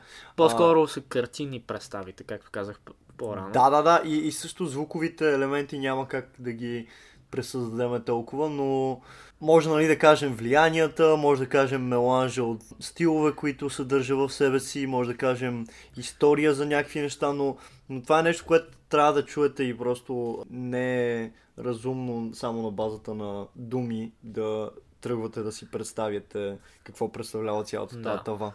И се слуша от начало до край. Смисъл, Абсолютно. трябва да се хване 7-8 настроението. пъти съм го слушал. Роудс е чудесна песен самостоятелно, Мгм. много кинематографична, На мен е... много отчаяна. На мене Mysterians ми е а, Мистер, Мистерънс, което всъщност се препратка към... Мистерон. Да, а, на френски, да. Мистерон. Мистерон. Както бях планирал да кажа за играта на Ангела. Днес ще говорим за играта на Ангела. The Angel's Game. El Juego del Angel. да, Ел Хуего де La Ангел. Joue А, и и а, сянката на вятъра беше La Sombra del Viento, си спомням. Ел Призенеро не знам какво беше затворника на рая, както и да. е. На мен Мистерънс ми допадна доста и отпреди изобщо да сме планирали това да е албум, който ще обсъждаме в подкаст. Аз съм... И двамата сме слушали албума, нали, момчил го има на плоча и си е имал достъп до него а, от доста време. Много ми е любимо доста време, но не съм се интересувал по-подробно нито Да. от жанра, нито от Massive Attack всички останалите други съвременници, като между другото един от членовете на Massive Attack е от основателите на Portishead. Мисля, че е точно Адриан Натли. Да. В- Мистерънс знам, че е препратка заглавието към едни същества от sci-fi или беше филм, или беше сериал. Нещо тип, като видях обложката и като, се, като проучих, изглеждаше нещо изкарано от Star Trek все едно. И това просто са някакви същества, някакви извънземни и са решили да го кръстят нали, на това. В Има, в, в, в, самия албум има семпли, Да, той е семплиран много, а, песните от дъми са семплирани много пъти, но те самите също съдържат. Да, това, да, това го казах, че този жанр преплита всичките, Да. всички неща, които се случват в началото на коя песен имаше не, гайди шотландски. Леда не мога се. Те са били доста преиначени, защото аз така и не съм ги разпознал като гайди. Да. Мисля, че беше в Бискет. Не Мгм. съм сигурен. А, Glory Box доста ми звучи като Деси. Тя е от Дайо кръговете. Да, да, да, да, да. зима. В смисъл, същото такова носово пеене. Всичко е наред. Не ме мисли. А, точно тази песен е малко Да, по-уморена в сравнение Мгм. с соловия албум, който е чудесен. Препоръчвам ви го, ако не сте го слушали, той по примерно 900 слушания в Spotify, което е е отвратително. тъжно, да. Говорейки за Glory Box, тя е, това е чудесен завършик, който е най-добре показателен за този шпионския жанр. Да, може Да. да, се каже. С, а, те са стринг секции, Да, да, да, да такива, такива, са. оркестрални. А, аз гледах а, оркестрална версия на... Каква беше песента? Беше You don't get something for nothing. Е, It Could Be Sweet. It could be sweet, да. Гледах а, оркестрална а, версия на живо. Ти беше супер. Наистина звучеше много добре. Да ми го пратиш да го сложа в описанието. Да, хората да окей. го слушат. Окей. Както ще сложа един линк за едно видео на канала Deep Cuts, който ми е доста полезен, ако искам да нърдатвам в някакви такива по-сложни жанрове. В него разбрах цялата история за Бристол и за основоположниците Да. в трип-хопа. Там той говори, освен за Дъми, говори за първи албум на Massive Attack, който започва цялото нещо през 92-а, Bull Lines, както и за Tricky, Tricky Kid в началото. Той също работи с Massive Attack. Мгм. А, също забравихме да споменем, че реално Portishead си избират името на групата от градче, което е на май беше 7 мили от Бристол или нещо от сорта и просто Да. не е особено много задълбочено цялото това произлизане на името, но да, просто градче, което, което Въобще е групи с хет накрая, голям лайк за тях. доста. Да. Radiohead, Portishead, Talking Heads Но Talking Head знам само Psycho Killer, брат. и Radiohead, песента. А, да, да, да, да, да, да. Не, аз също съм я чувал. Какво друго може да кажем? Тук сме малко Ис- по-кратички и лаконични, обаче А, ние обяснихме да. защо. Аз не, не, не съм се посветил особено много. Аз се посветих просто, просто бързо днеска. можеш да, да кажеш нещата, които, които мислиш Да. за, за този проект и трябва наистина да си го пуснеш, за да разбереш изобщо към какво реферираме, когато говорим за него. Да, така че ви препоръчваме да го чуете. Мисля, че То няма албум, който сме избрали или нещо, което сме избрали да не го препоръчваме. специално просто за не е музиката, случайно. да. да. Да, да, да. И за музиката, за музиката всъщност да. В, в 100% от случаите е нещо, което си заслужава слушането. да. Поне веднъж. Само киното е колебливата част за момента. Да. Ами, добре, това беше за Дъми. Да, ще компенсираме с а, кратичко... И с 30-минутно интро. Да, 30 минути интро. Като, като в новия филм uh, Pieces of a Woman, дето е 30, 30 минути one-shot на раждане в дом. Супер. И Цуро седи отстрани и снима бумеранги от Инстаграм, как бебето излиза и влиза. Да. Как бебето става синьо, как става бяло? Става синьо? Добре, Да. заключваме... Слушайте дъми, гледайте синьо кадифе на Дейвид Линч, нищо, че нямат нищо общо. Да, пак, ако сте на вълна Дейвид Линч, може да си пуснете Който скоро имаше рожден ден, тази Е, да легенда. му е. Честит да му е. Аз му гледах, момчил знае, видео как по време на карантината си правеше сам стойка за телефон. На който кой- да гледа филмите си. Да, което е под всякаква критика начин да гледаш филми. Не гледайте филми на телефоните. Не яще Абе, маргарин. откакто си взех този iPhone, се изкушавам. Еми, аз го щупих, онзи ден моя го потроших супер много, така че с пукнат екран не се гледат филми. Въпреки, че и преди не съм гледал. А, да, само големи екрани, само кина, когато са отворени и а, маргарин не яще никога. Да, и четете тривия в IMDb. Да, определено. Папа! Днес ще завършим с филма, който Пак е син с обложка. и пак е много мрачен и дълбок. Определено. Да. А, едни от първите наченки на една идея по-сериозни роли на Джейк Джиленхол. И на сестра му.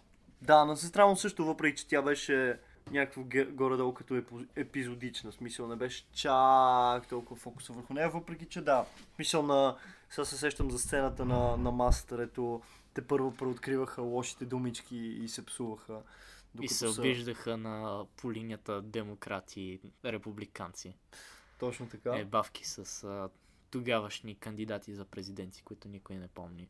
Какво да. мислиш ти? Първо, защото аз бях доста впечатлен и мисля, че съм му дал примерно 4,5 от 5, въпреки Да. че знаете, че не обичаме да боравиме с цифри. Защото ми хареса доста, хареса ми края, хареса ми това, че ти трябва да напишеш веднага след като гледаш филма. Дони Дарко Explained в Google търсачката. Това не е, това не е, никога не е добър знак. Защо да не е добър ще знак? пристъпя към това. Да, Хм. днес е интересен случай, понеже за първи път имаме филм, който Оги предлага. И, Е, не е за първи Фи- път. Но да, в... Body and Soul може да се каже, но там беше колективно решение, докато Окей. тук бях ти избери филма този път, защото окей, трябва да минаваме на някакви сериозни работи, аз нямам критерии. Филми с Адам Сандор са ми сериозните. Да, не говори. И с а, Гари Олдман, Да. който е Не, това беше доста по-окей, но Да. просто пак не, пак не пипна части от вагината, които Да. никога не, не са съществували, Да. както казва Знаеш Крис ли, Рок. че, знаеш ли, че Гари Олдман е на едно Р от това да, да гугълнеш грешното нещо? Какво? Напиши в главата си Гари Олдман без Р. Окей, добре. Да, окей, да, да. А Гари се пише само с едно Р в неговия Да. случай. Окей, добре, мислих, че са две. Да. Това е супер. Това е филм от 2001 на режисьора Ричард Кели, който това му е най-известното Да, нещо. буквално. След това няма големи хитове или поне толкова големи. Той пак е, в смисъл, историята е интересна и така нататък, обаче пак не е от тия режисьори, дето, си личи с някакви определени похвати. Чак толкова много. Не мислиш ли? В хорър стила, който поема този филм, си личат някакви наченки, но самия сетинг и мястото и хр... въобще и хронотопа, в който се случва този филм, е доста клиширан. И аз, особено сега, някакво последната седмица преди този филм, съм гледал главно европейски филми или, или класики на Скорсезе. И някакси ми беше странно изведнъж да се върна пак в тази ситуация, в която имаш предградие някъде в Штатите, където всичко е супер скучно, всички са бели. И особено, нали, това е от 2001, а действието самото се развива 88. Да, И да, и бях малко, оф, тъпите американци, верно, че съществуваха. да, окей. Да. Което е предпоставка за всяко неортодоксално нещо, нещо, което се случва в този филм. Който, честно казано, не ме впечатли толкова. Колкото аз очаквах, че може да те докосне. Да, окей. този път аз съм не впечатления. Трябваше масите да се завъртат по този начин в един или друг момент. Да.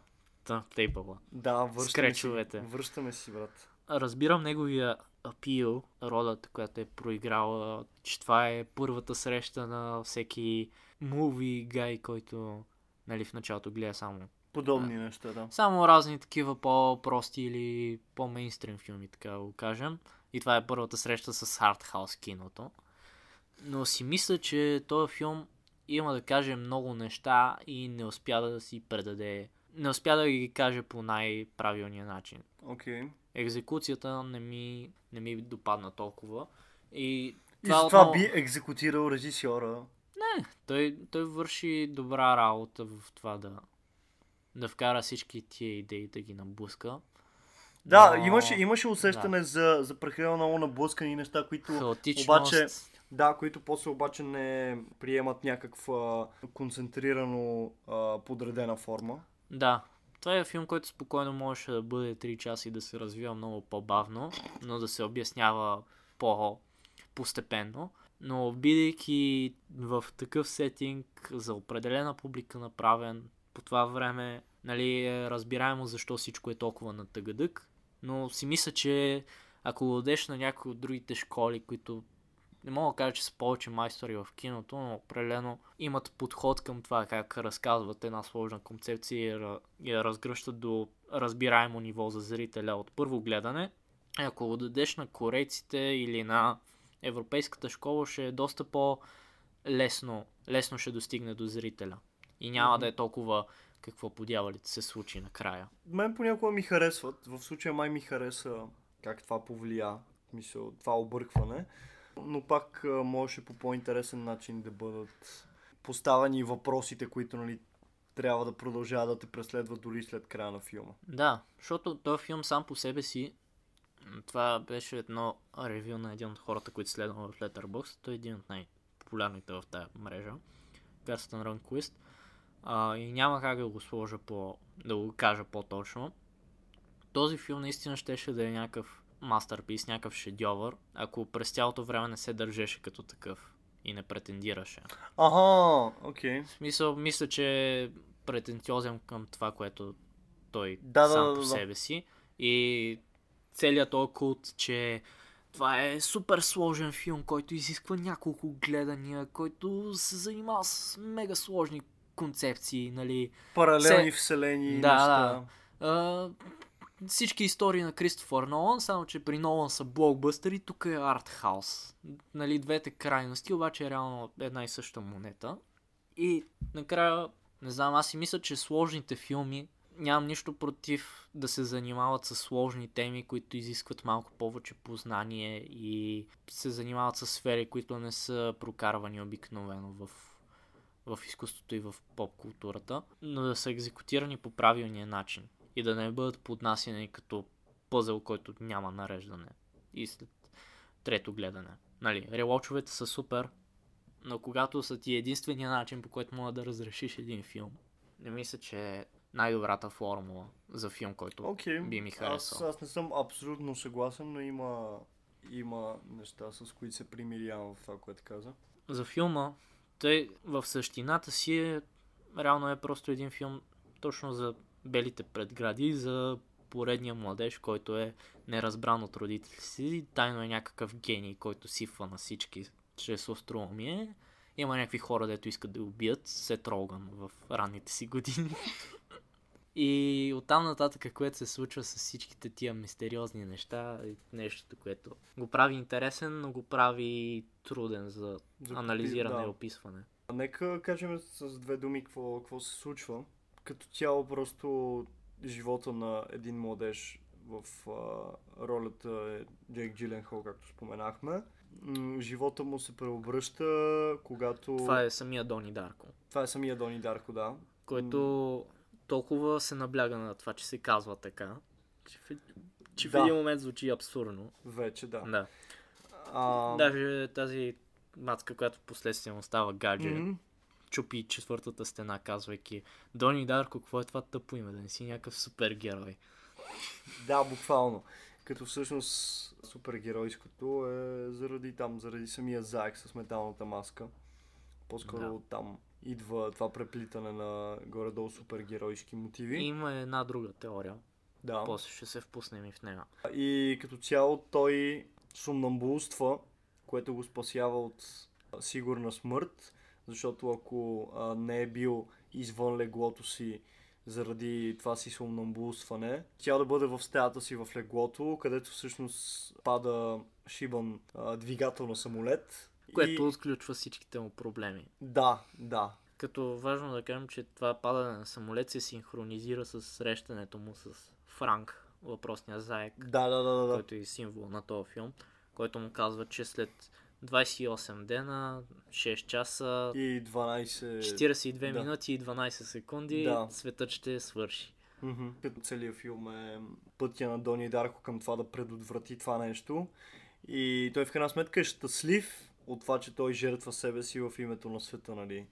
Което е най-дея по-претенциозната част на нещата. Да, но не можеш да кажеш, че се усеща това напрежение или няма някакво тик-такане постоянно във филма, което да ти напомня, че нали, от прескачането от ден на ден, различните етапи на на действието. То си казва 18 дена остава, 12 дена, 6 Да. дена. Но не е като Дони постоянно да се притеснява за това. Той даже като типичният тинейджър се сеща 6 часа преди да свърши света, че трябва да го спасява. Да. Което в- беше малко... В 7 и никъде, половина, да. съм, малко тип а, 7 и половина сутринта съм на училище. Дай ще стана в 5 да си напиша есето по български. Да. По същия начин, по който Кристина се появи на вратата на Давид Мартин, след като Да. не беше споменала на 300 страници. Да, 200. точно. Малко от никъде, да.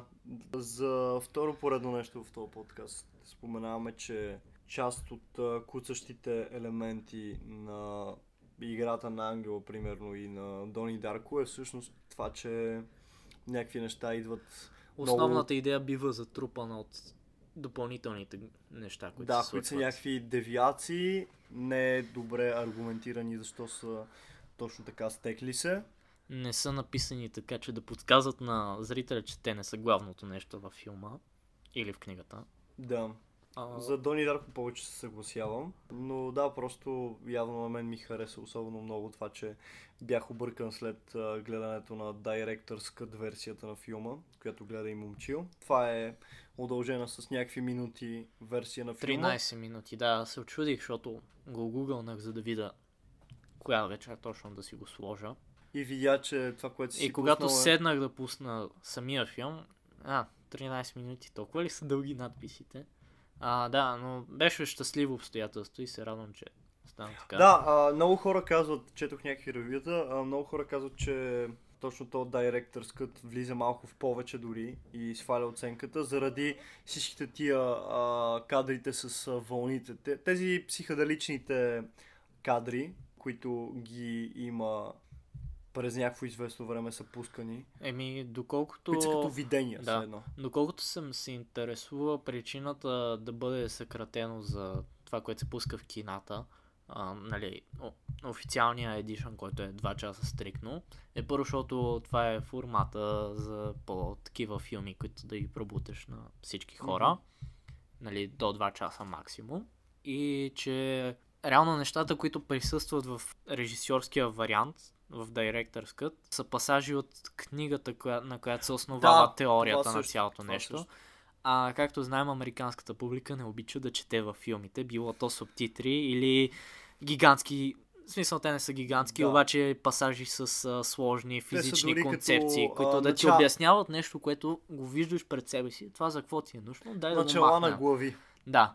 И оттам нататък, даже мисля, че имаше и вариант на филма, в който се показваше сцената, в която тук малко спойлери, обаче то двигател как се озовава на края на филма, където се озовава. Ага. Нали, при Дони. В смисъл да има сцена как той взаимодейства с него, така че да се случи това нещо. Ага, ясно. Защото той си спомням, че завършваше, че си седи някакъв усмихнат в леглото и знае, че ще му падне този двигател на главата и е супер спокоен и щастлив от този факт, че е обърнал обстоятелствата да се стекат по Да. този начин. И просто си чака см- смъртта, която така добре е изпланирал. Да. Тук вече мисля, че хората трябва да знаят, че ако не са го гледали този филм, от тук нататък ще се впуснем в едни обяснения, които само ще ви затормозят предварително, така Да, че малко като те да. направят, да. да няма как да не го спомена този филм, защото той ми беше идеален пример за това как Нолан има проблеми точно с... Да, Преосложняване. С, с преосложняване, фокусиране на грешните неща и Да. липса на експозиция. и липса на каквато и да била форма на естествен разговор. Всичко беше роботизирано като за някакъв блокбъстър. Което си е част от експозицията. Да, Да. да. А, теорията, която се ра- разказва в книгата, която учителя по, филосо... а, по, Физика. по физика на Дони му дава, въпреки че той на няколко пъти споменава, че е някакси против закона или не е облигиран да прави такива неща, и че може да си загуби работата. Както си губи всъщност а, учителката им по литература. Да, Точно заради странене от материал и впускане в по, по-такива абстрактни неща, които не са проверени които не са в учебния материал, да. да. Той му дава една книга, философията на пътуването във времето. Да. The, The Philosophy of Time Travel, Да. която е написана от бивша учителка в същата гимназия, Която се оказва град. всъщност. която се оказва мистериозната старица с да. почтенската котия. Да, която чака всеки ден да Да. дойде писмо. Което в началото очакваш, че ще е основно нещо, което ще, предве... ще преведе Дони до, до финал на света или А на не него самия. А то беше просто две срещи с нея. Да. Е такова. Нали, това, че се случи пред нейната къща, всички тия ключови двете убийства, не значи нищо. Та, според тази книга е напълно обяснимо съществуването на паралелни вселени и начина по който може да пътуваме във времето чрез пространството, т.е.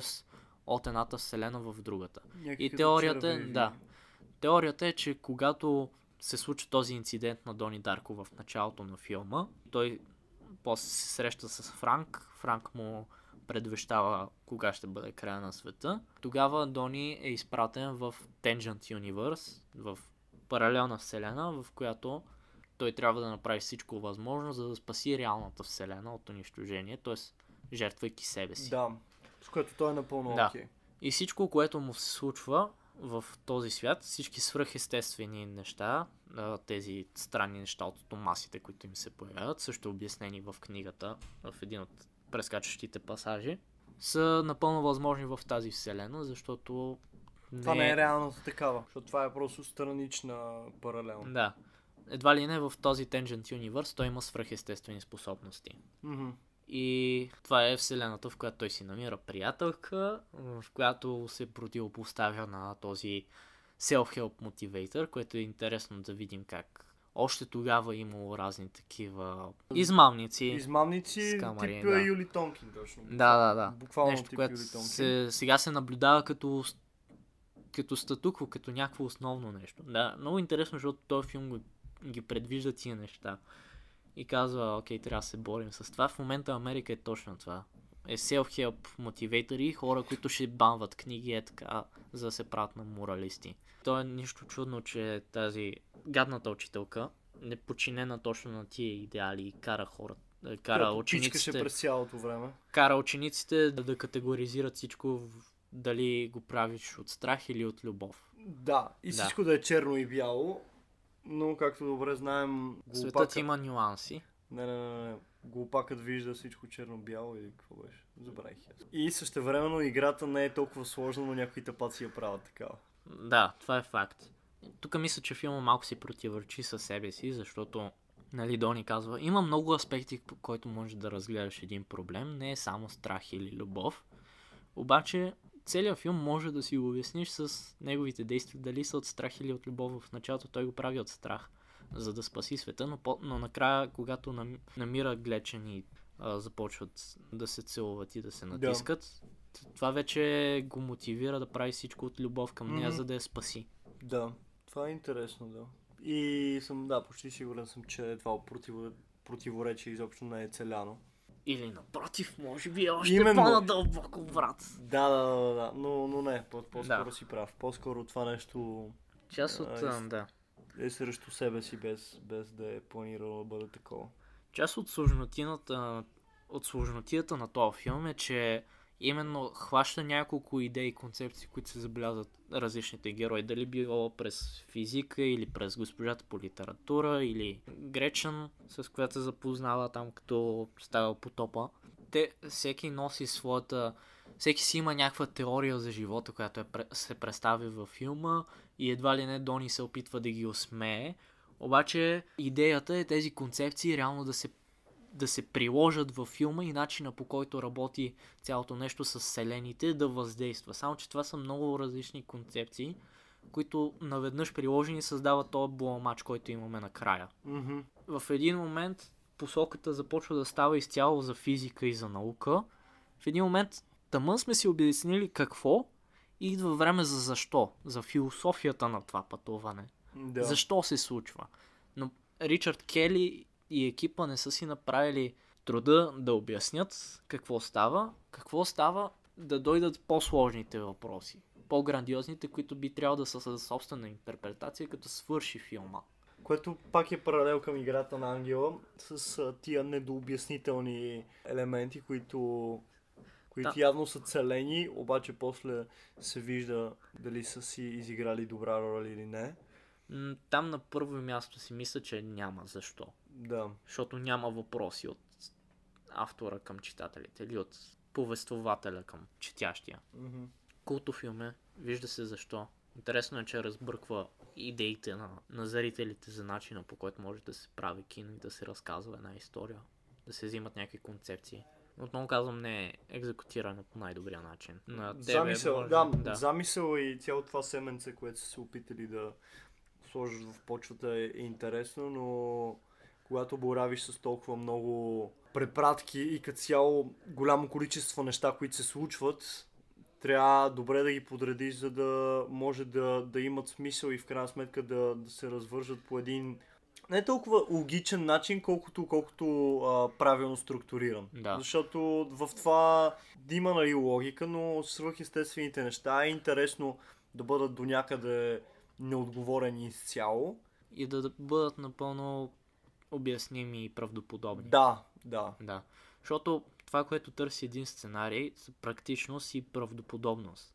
Когато пишеш един сценарий, Зависи всъщност. обсъждаш дали а, да е... зависи, зависи в каква насока е, защото, защото има наистина жанрове, в които, в които не- не се цели тази правдоподобност, но в случая след като се развива действието на Земята и всички тези неща, на един сценарий предполага в рамките на този филм всичко, което се случва да е логично в този свят. Така че дори да се случва нещо свръх е така.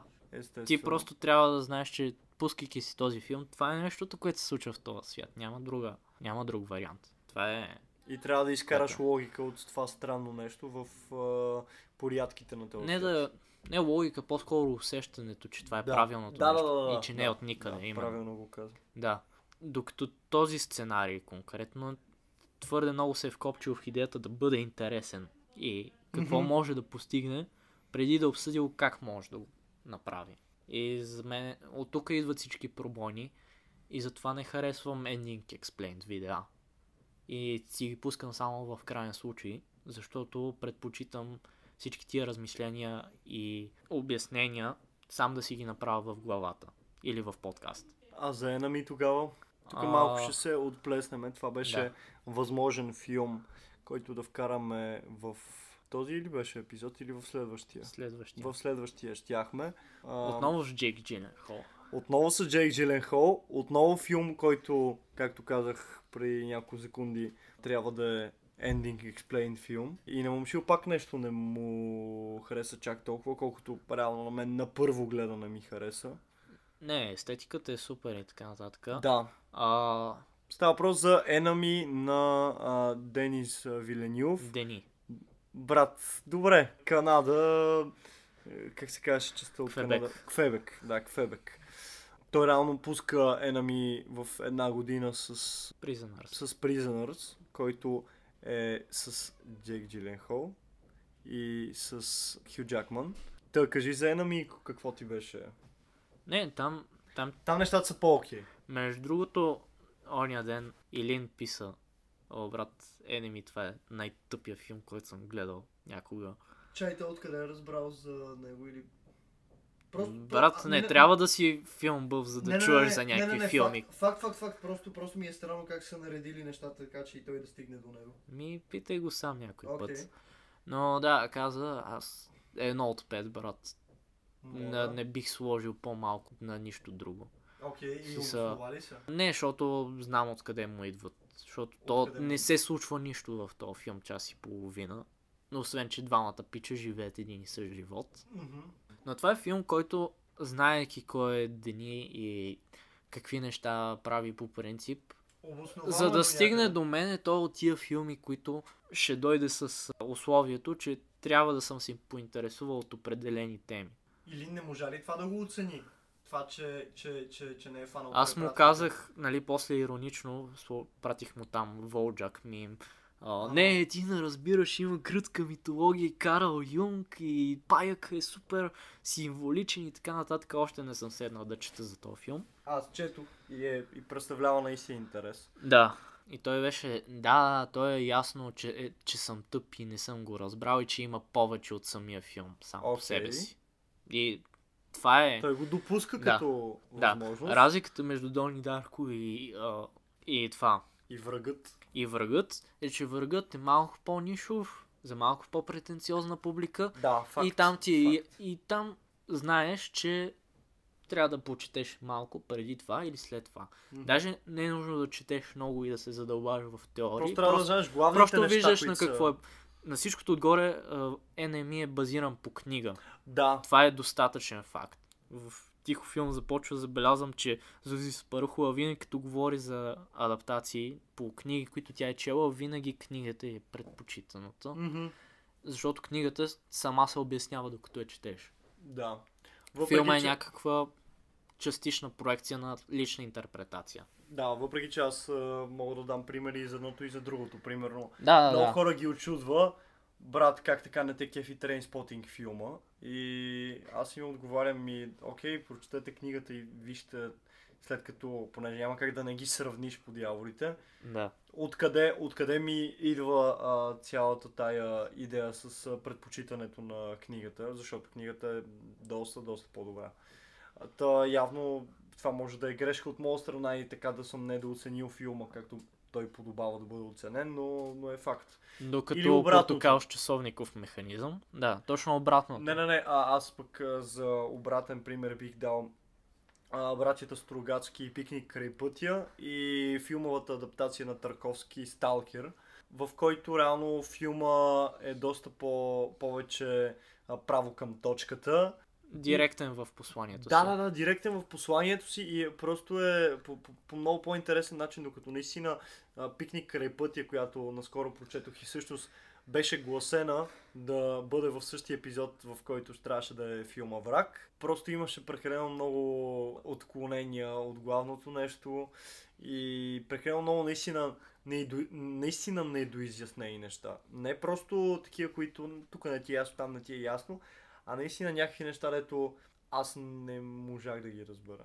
И Стругацки не са си направили труда, така че да те препратят към нещо, което би обяснило книгата.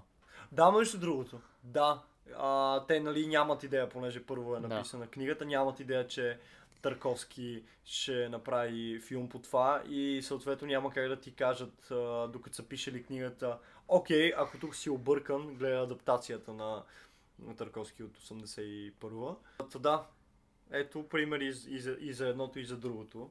Да, което отново стигаме до, може би, генералната, поне на мен е теза за този епизод, е, че е много важно как автора поднася своето произведение на публиката си. Защото елементите, които той а, се опитва да вкара или са вкарани, ако не бъдат структурирани по правилния начин, ако не бъдат поднесени по правилния начин, могат Това да... рискува най-просто неразбиране. Да, неразбиране, а в някои случаи елементите сами по себе си, ако, ако ги сложиш на масата и без да си гледал даденото нещо или без да си чел даденото нещо, би си казал, че това представлява супер голям интерес. Но, но много лесно може да се прецака грешната структура и, и липсата на някакви обяснения. Много лесно може да прецака всичките тия... Пренебрегвайки основни похвати в киното и в писането на сценарии, можеш да си закопаеш историята колкото и да е интересна. Да, грешни подправки, гръцката салата може да бъде ужасна. Да. Аре шопската да сме българи. Овчарската. А, да, основно нещо е това автора да е осъзнат за публиката си. Да знае какво цели. Да. Какви, какви хора гони да, да се досегнат до, до това. Да може да се обяснява сам. В музикален контекст може да се каже, че там е най-самообяснително, защото чуваш звука и вече имаш картината пред тебе. Дори само да виждаш как... Там е Нали, най-трудно да... Ако артистът е искрен, може само да видиш как той говори и изглежда на интервюта Мгм. и ще ти стане ясно ти какъв контингент трябва да си, за да го разбереш напълно. Въпреки, че примерно има такова пресичане на, на нещата, дето съм впечатлен от някаква книга и после лекичко разочарован от интервюто, първото интервю, на, на което съм попаднал на този автор. Примерно, така бях с а, Иво Иванов на който нали, прочетох отвъд играта, която е супер книга. Не бях особено очуден, но очаквах една идея по-различен персонаж да чуя зад микрофона на Свет, Светлио от 120 минути. И, но да. изглежда като американец. Не, не, не, то, не той си изглежда, той си изглежда. Ти гледа ли си от това? това? А, той имаше цяла рубрика при 120 минути. Дето идва периодично. По едно време, да.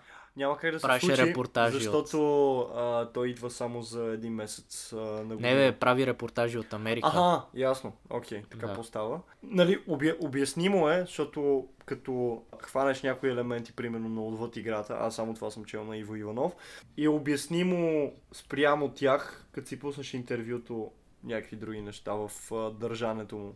Там е малко по-различно да. и не до там правилната теза, защото в крайна сметка той не е писател. И да, да, да, да, не, не се възприема изцяло като в смисъл тази книга не, не изцяло литературно литературно нещо, или поне не художествена литература. Да, той да. просто си е казал, хм, тия статии, които той си оказа в интервюто, тия статии, които съм писал за 7 спорт, за а, Спортал в последствие, за Off News BG, не претендира да бъдат а, някакви а, изящни изкуства, но мисли, че имат нужда от а, по-дълъг живот от а, едно публикуване в а, ежедневник. Да, за литературата това е някакси приемливо, защото все пак една книга отразява вътрешния свят на автора.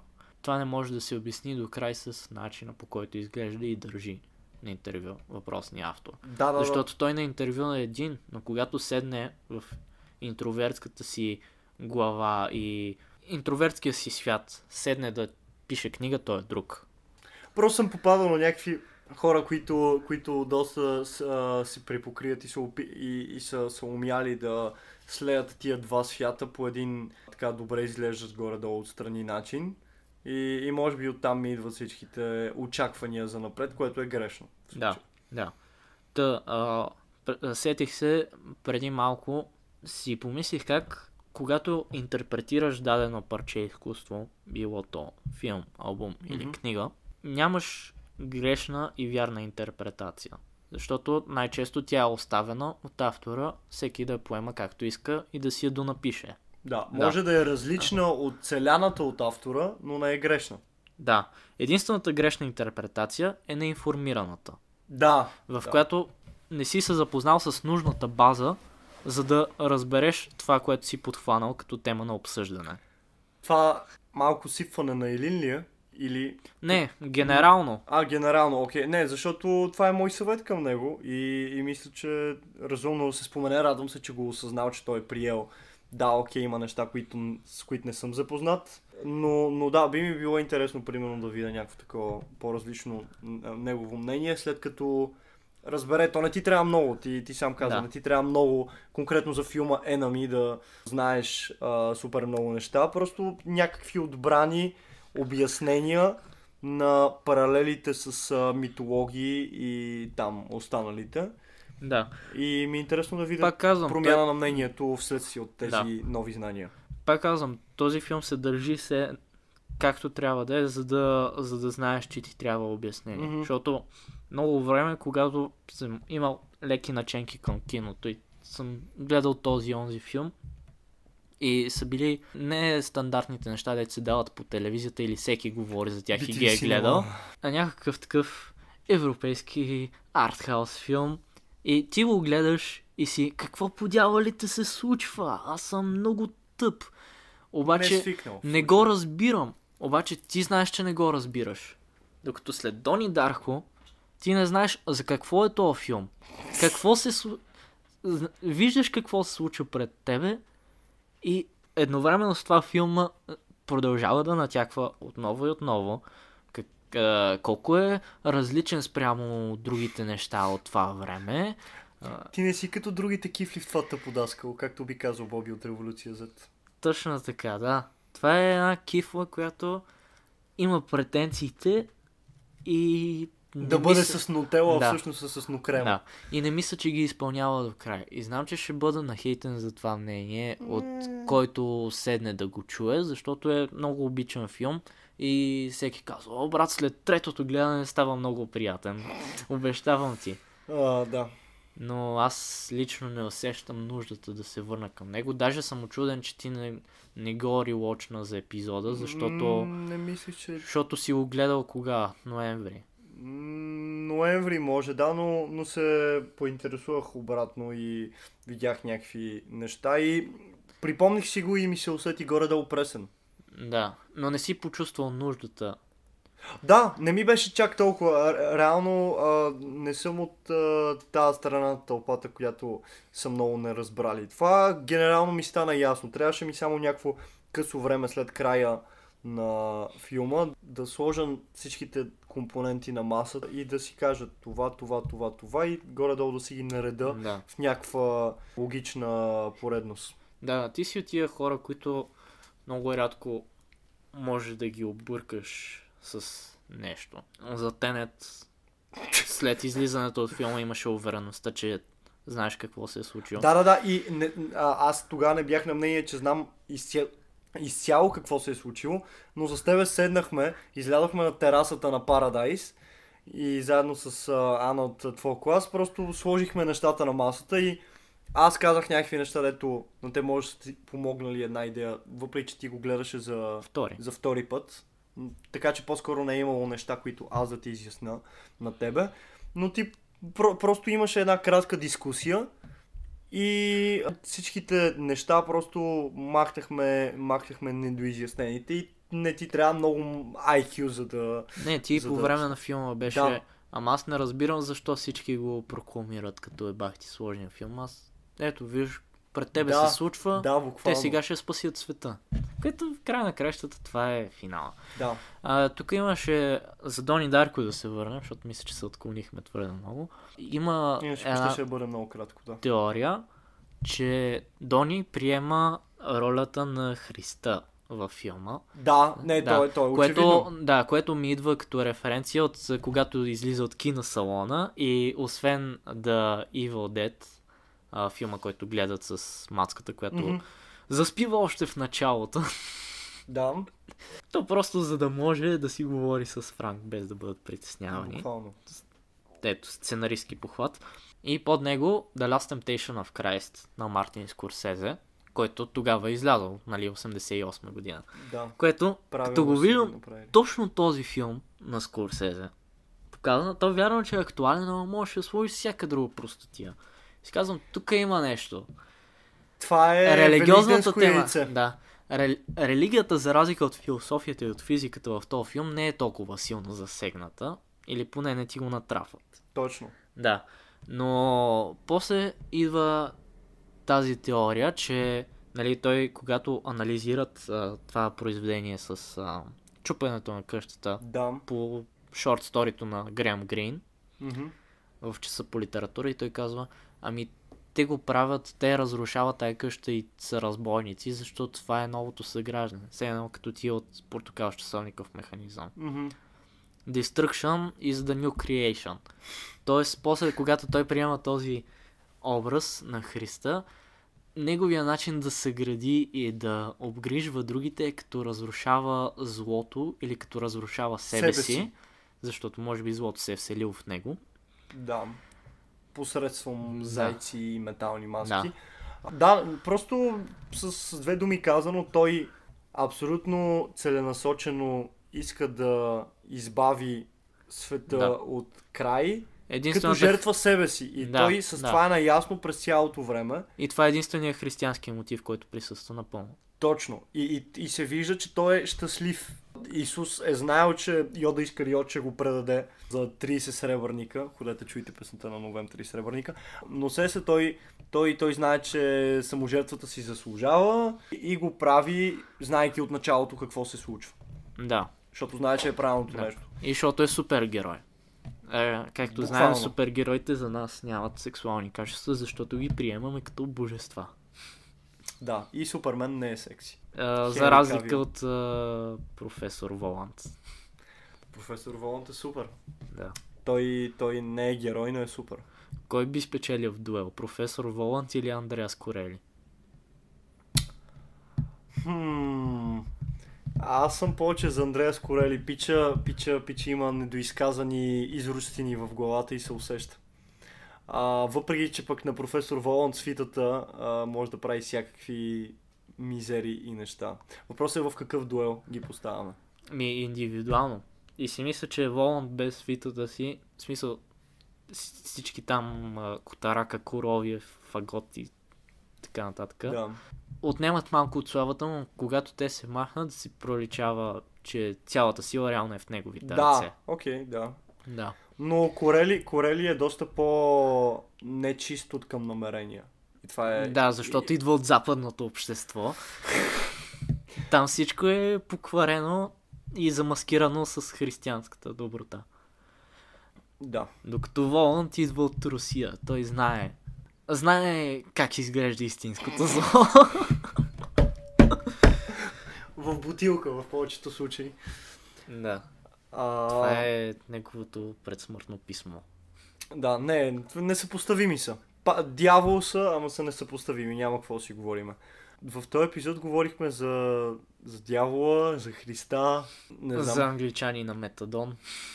всички неща, които, които са компонентите за един супер подкаст. Обхванахме супер сложни концепции, без да можем да ги обясним или да предупредим слушателите. А- Тоест, нашата експозиция не струва. Ще има предупреждение в началото на епизода, ако си под 300 IQ да не си пускаш този епизод.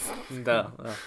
А, Това за Genius става въпрос. Genius.com. Да, аз имам 7000, брат. Тоест, мога да го слушаш този епизод колко пъти. Да, колко пъти се побира 300 в 7000? Да. Трябва да 3 го слушаш. 7, 21, да, Да, окей. трябва да добре. го слушаш 20 пъти, за да го разбереш напълно. Да. Всички аспекти. Сега сме говорили глупости, реално стана интересен епизод. Това, че за филма и за албума имаше малко неща да бъдат казани, защото можеше да ги вместим в по-малко време. Не, Но за това филма пък можеше да се впуснем в малките сюжети и да отидем до безкрай. Да, но това ни отвори възможност да направим паралели с а, други важни неща, които а, вие не знаете, че са част от планирането на епизоди или просто някакви странични неща, които Да. са обрисуват, обрисуват добре мненията ни по някакви а, сходни парчета изкуство. Да. Как би а, синтезирал темата на този епизод? Между тия три неща. Хм... Мрак, Изкуства, смърт. мрак, смърт, изкуства, които са много комплексни, но по правилния начин изпълнени, биха били много повече. Да. Потенциал да бъдат още потенциал. по-зли. Доста, доста потенциал, който ако бъде работен повече, наистина може да стигне още Да. по-големи висоти. Да. А като каза... И англичани на Метадон. Да. да. Също. И швейцарски филми за шпиони, които не са с Дениел Крейг. Дениел Крейг. Даниел Крек, да. Да. No Time to Die излиза април месец. С саундтрака на Били Айлиш. Аз просто, да. То път, а, в кой беше? В последния ли беше този британския гей, който беше? Сам направен? Смит. Сам Смит, да. Сам Дето Смит. трябваше Radiohead да са. Дето трябваше да са Radiohead, да. А той не е чувал кои са Radiohead. Да, да, да. Това е супер. Да. А, наистина много се отнесохме. Да. И говорих, така, споменахме планиране на следващи епизоди. Следващия епизод ще говорим за един кинокласик, за една жива легенда, за мен е най-добрия режисьор, поне жив в историята на киното, Мартин, Мартин Скорсезе, Скорсезе. И неговата класика от 2006 Шеста, година, The, The Departed. Departed. Книга ще бъде отново а, абсолютно утвърдена класика. Пак идва от запада, но се връща, Но се връща към изтока. но се връща към изтока и е на малко повече годинки, отколкото всъщност е Мартин Скорсезе. А, книгата е на изток от рая. Да, а, която аз специално прекъснах, за да мога да прочета играта на Ангела за този епизод, така че сега ще си я довърша. Тежки благодарности за отдадеността. Стайнбек, той просто говори сам за себе си, Той е за хората, стил е които Стайнбек. познат. Рибите в iPhone, това е iText, буквално в момента чета от ноутпад на iPhone. И албума, който също е утвърдена класика. Немалко хора могат да го знаят като а, част от а, малкия брой десетки на Антони Фонтано. Това не е причината ние да го избереме. Той просто Той сам просто е десетка и в нашите сърца. да, по абсолютно обясними причини. Топим по Butterfly на Кендрик Ламар. Yeah, yeah, 2012 година. 15. 2015. Окей, 2012 беше Good Kid Mad City. Да. Окей. И бъдете хип-хоп. Бъдете доста хип-хоп, а, но никога не можете да стигнете висините на печенката, Бобо и графа от фотосесията, за Дим да ме няма. Айде Дим да ни няма. Дим да ни няма и нас.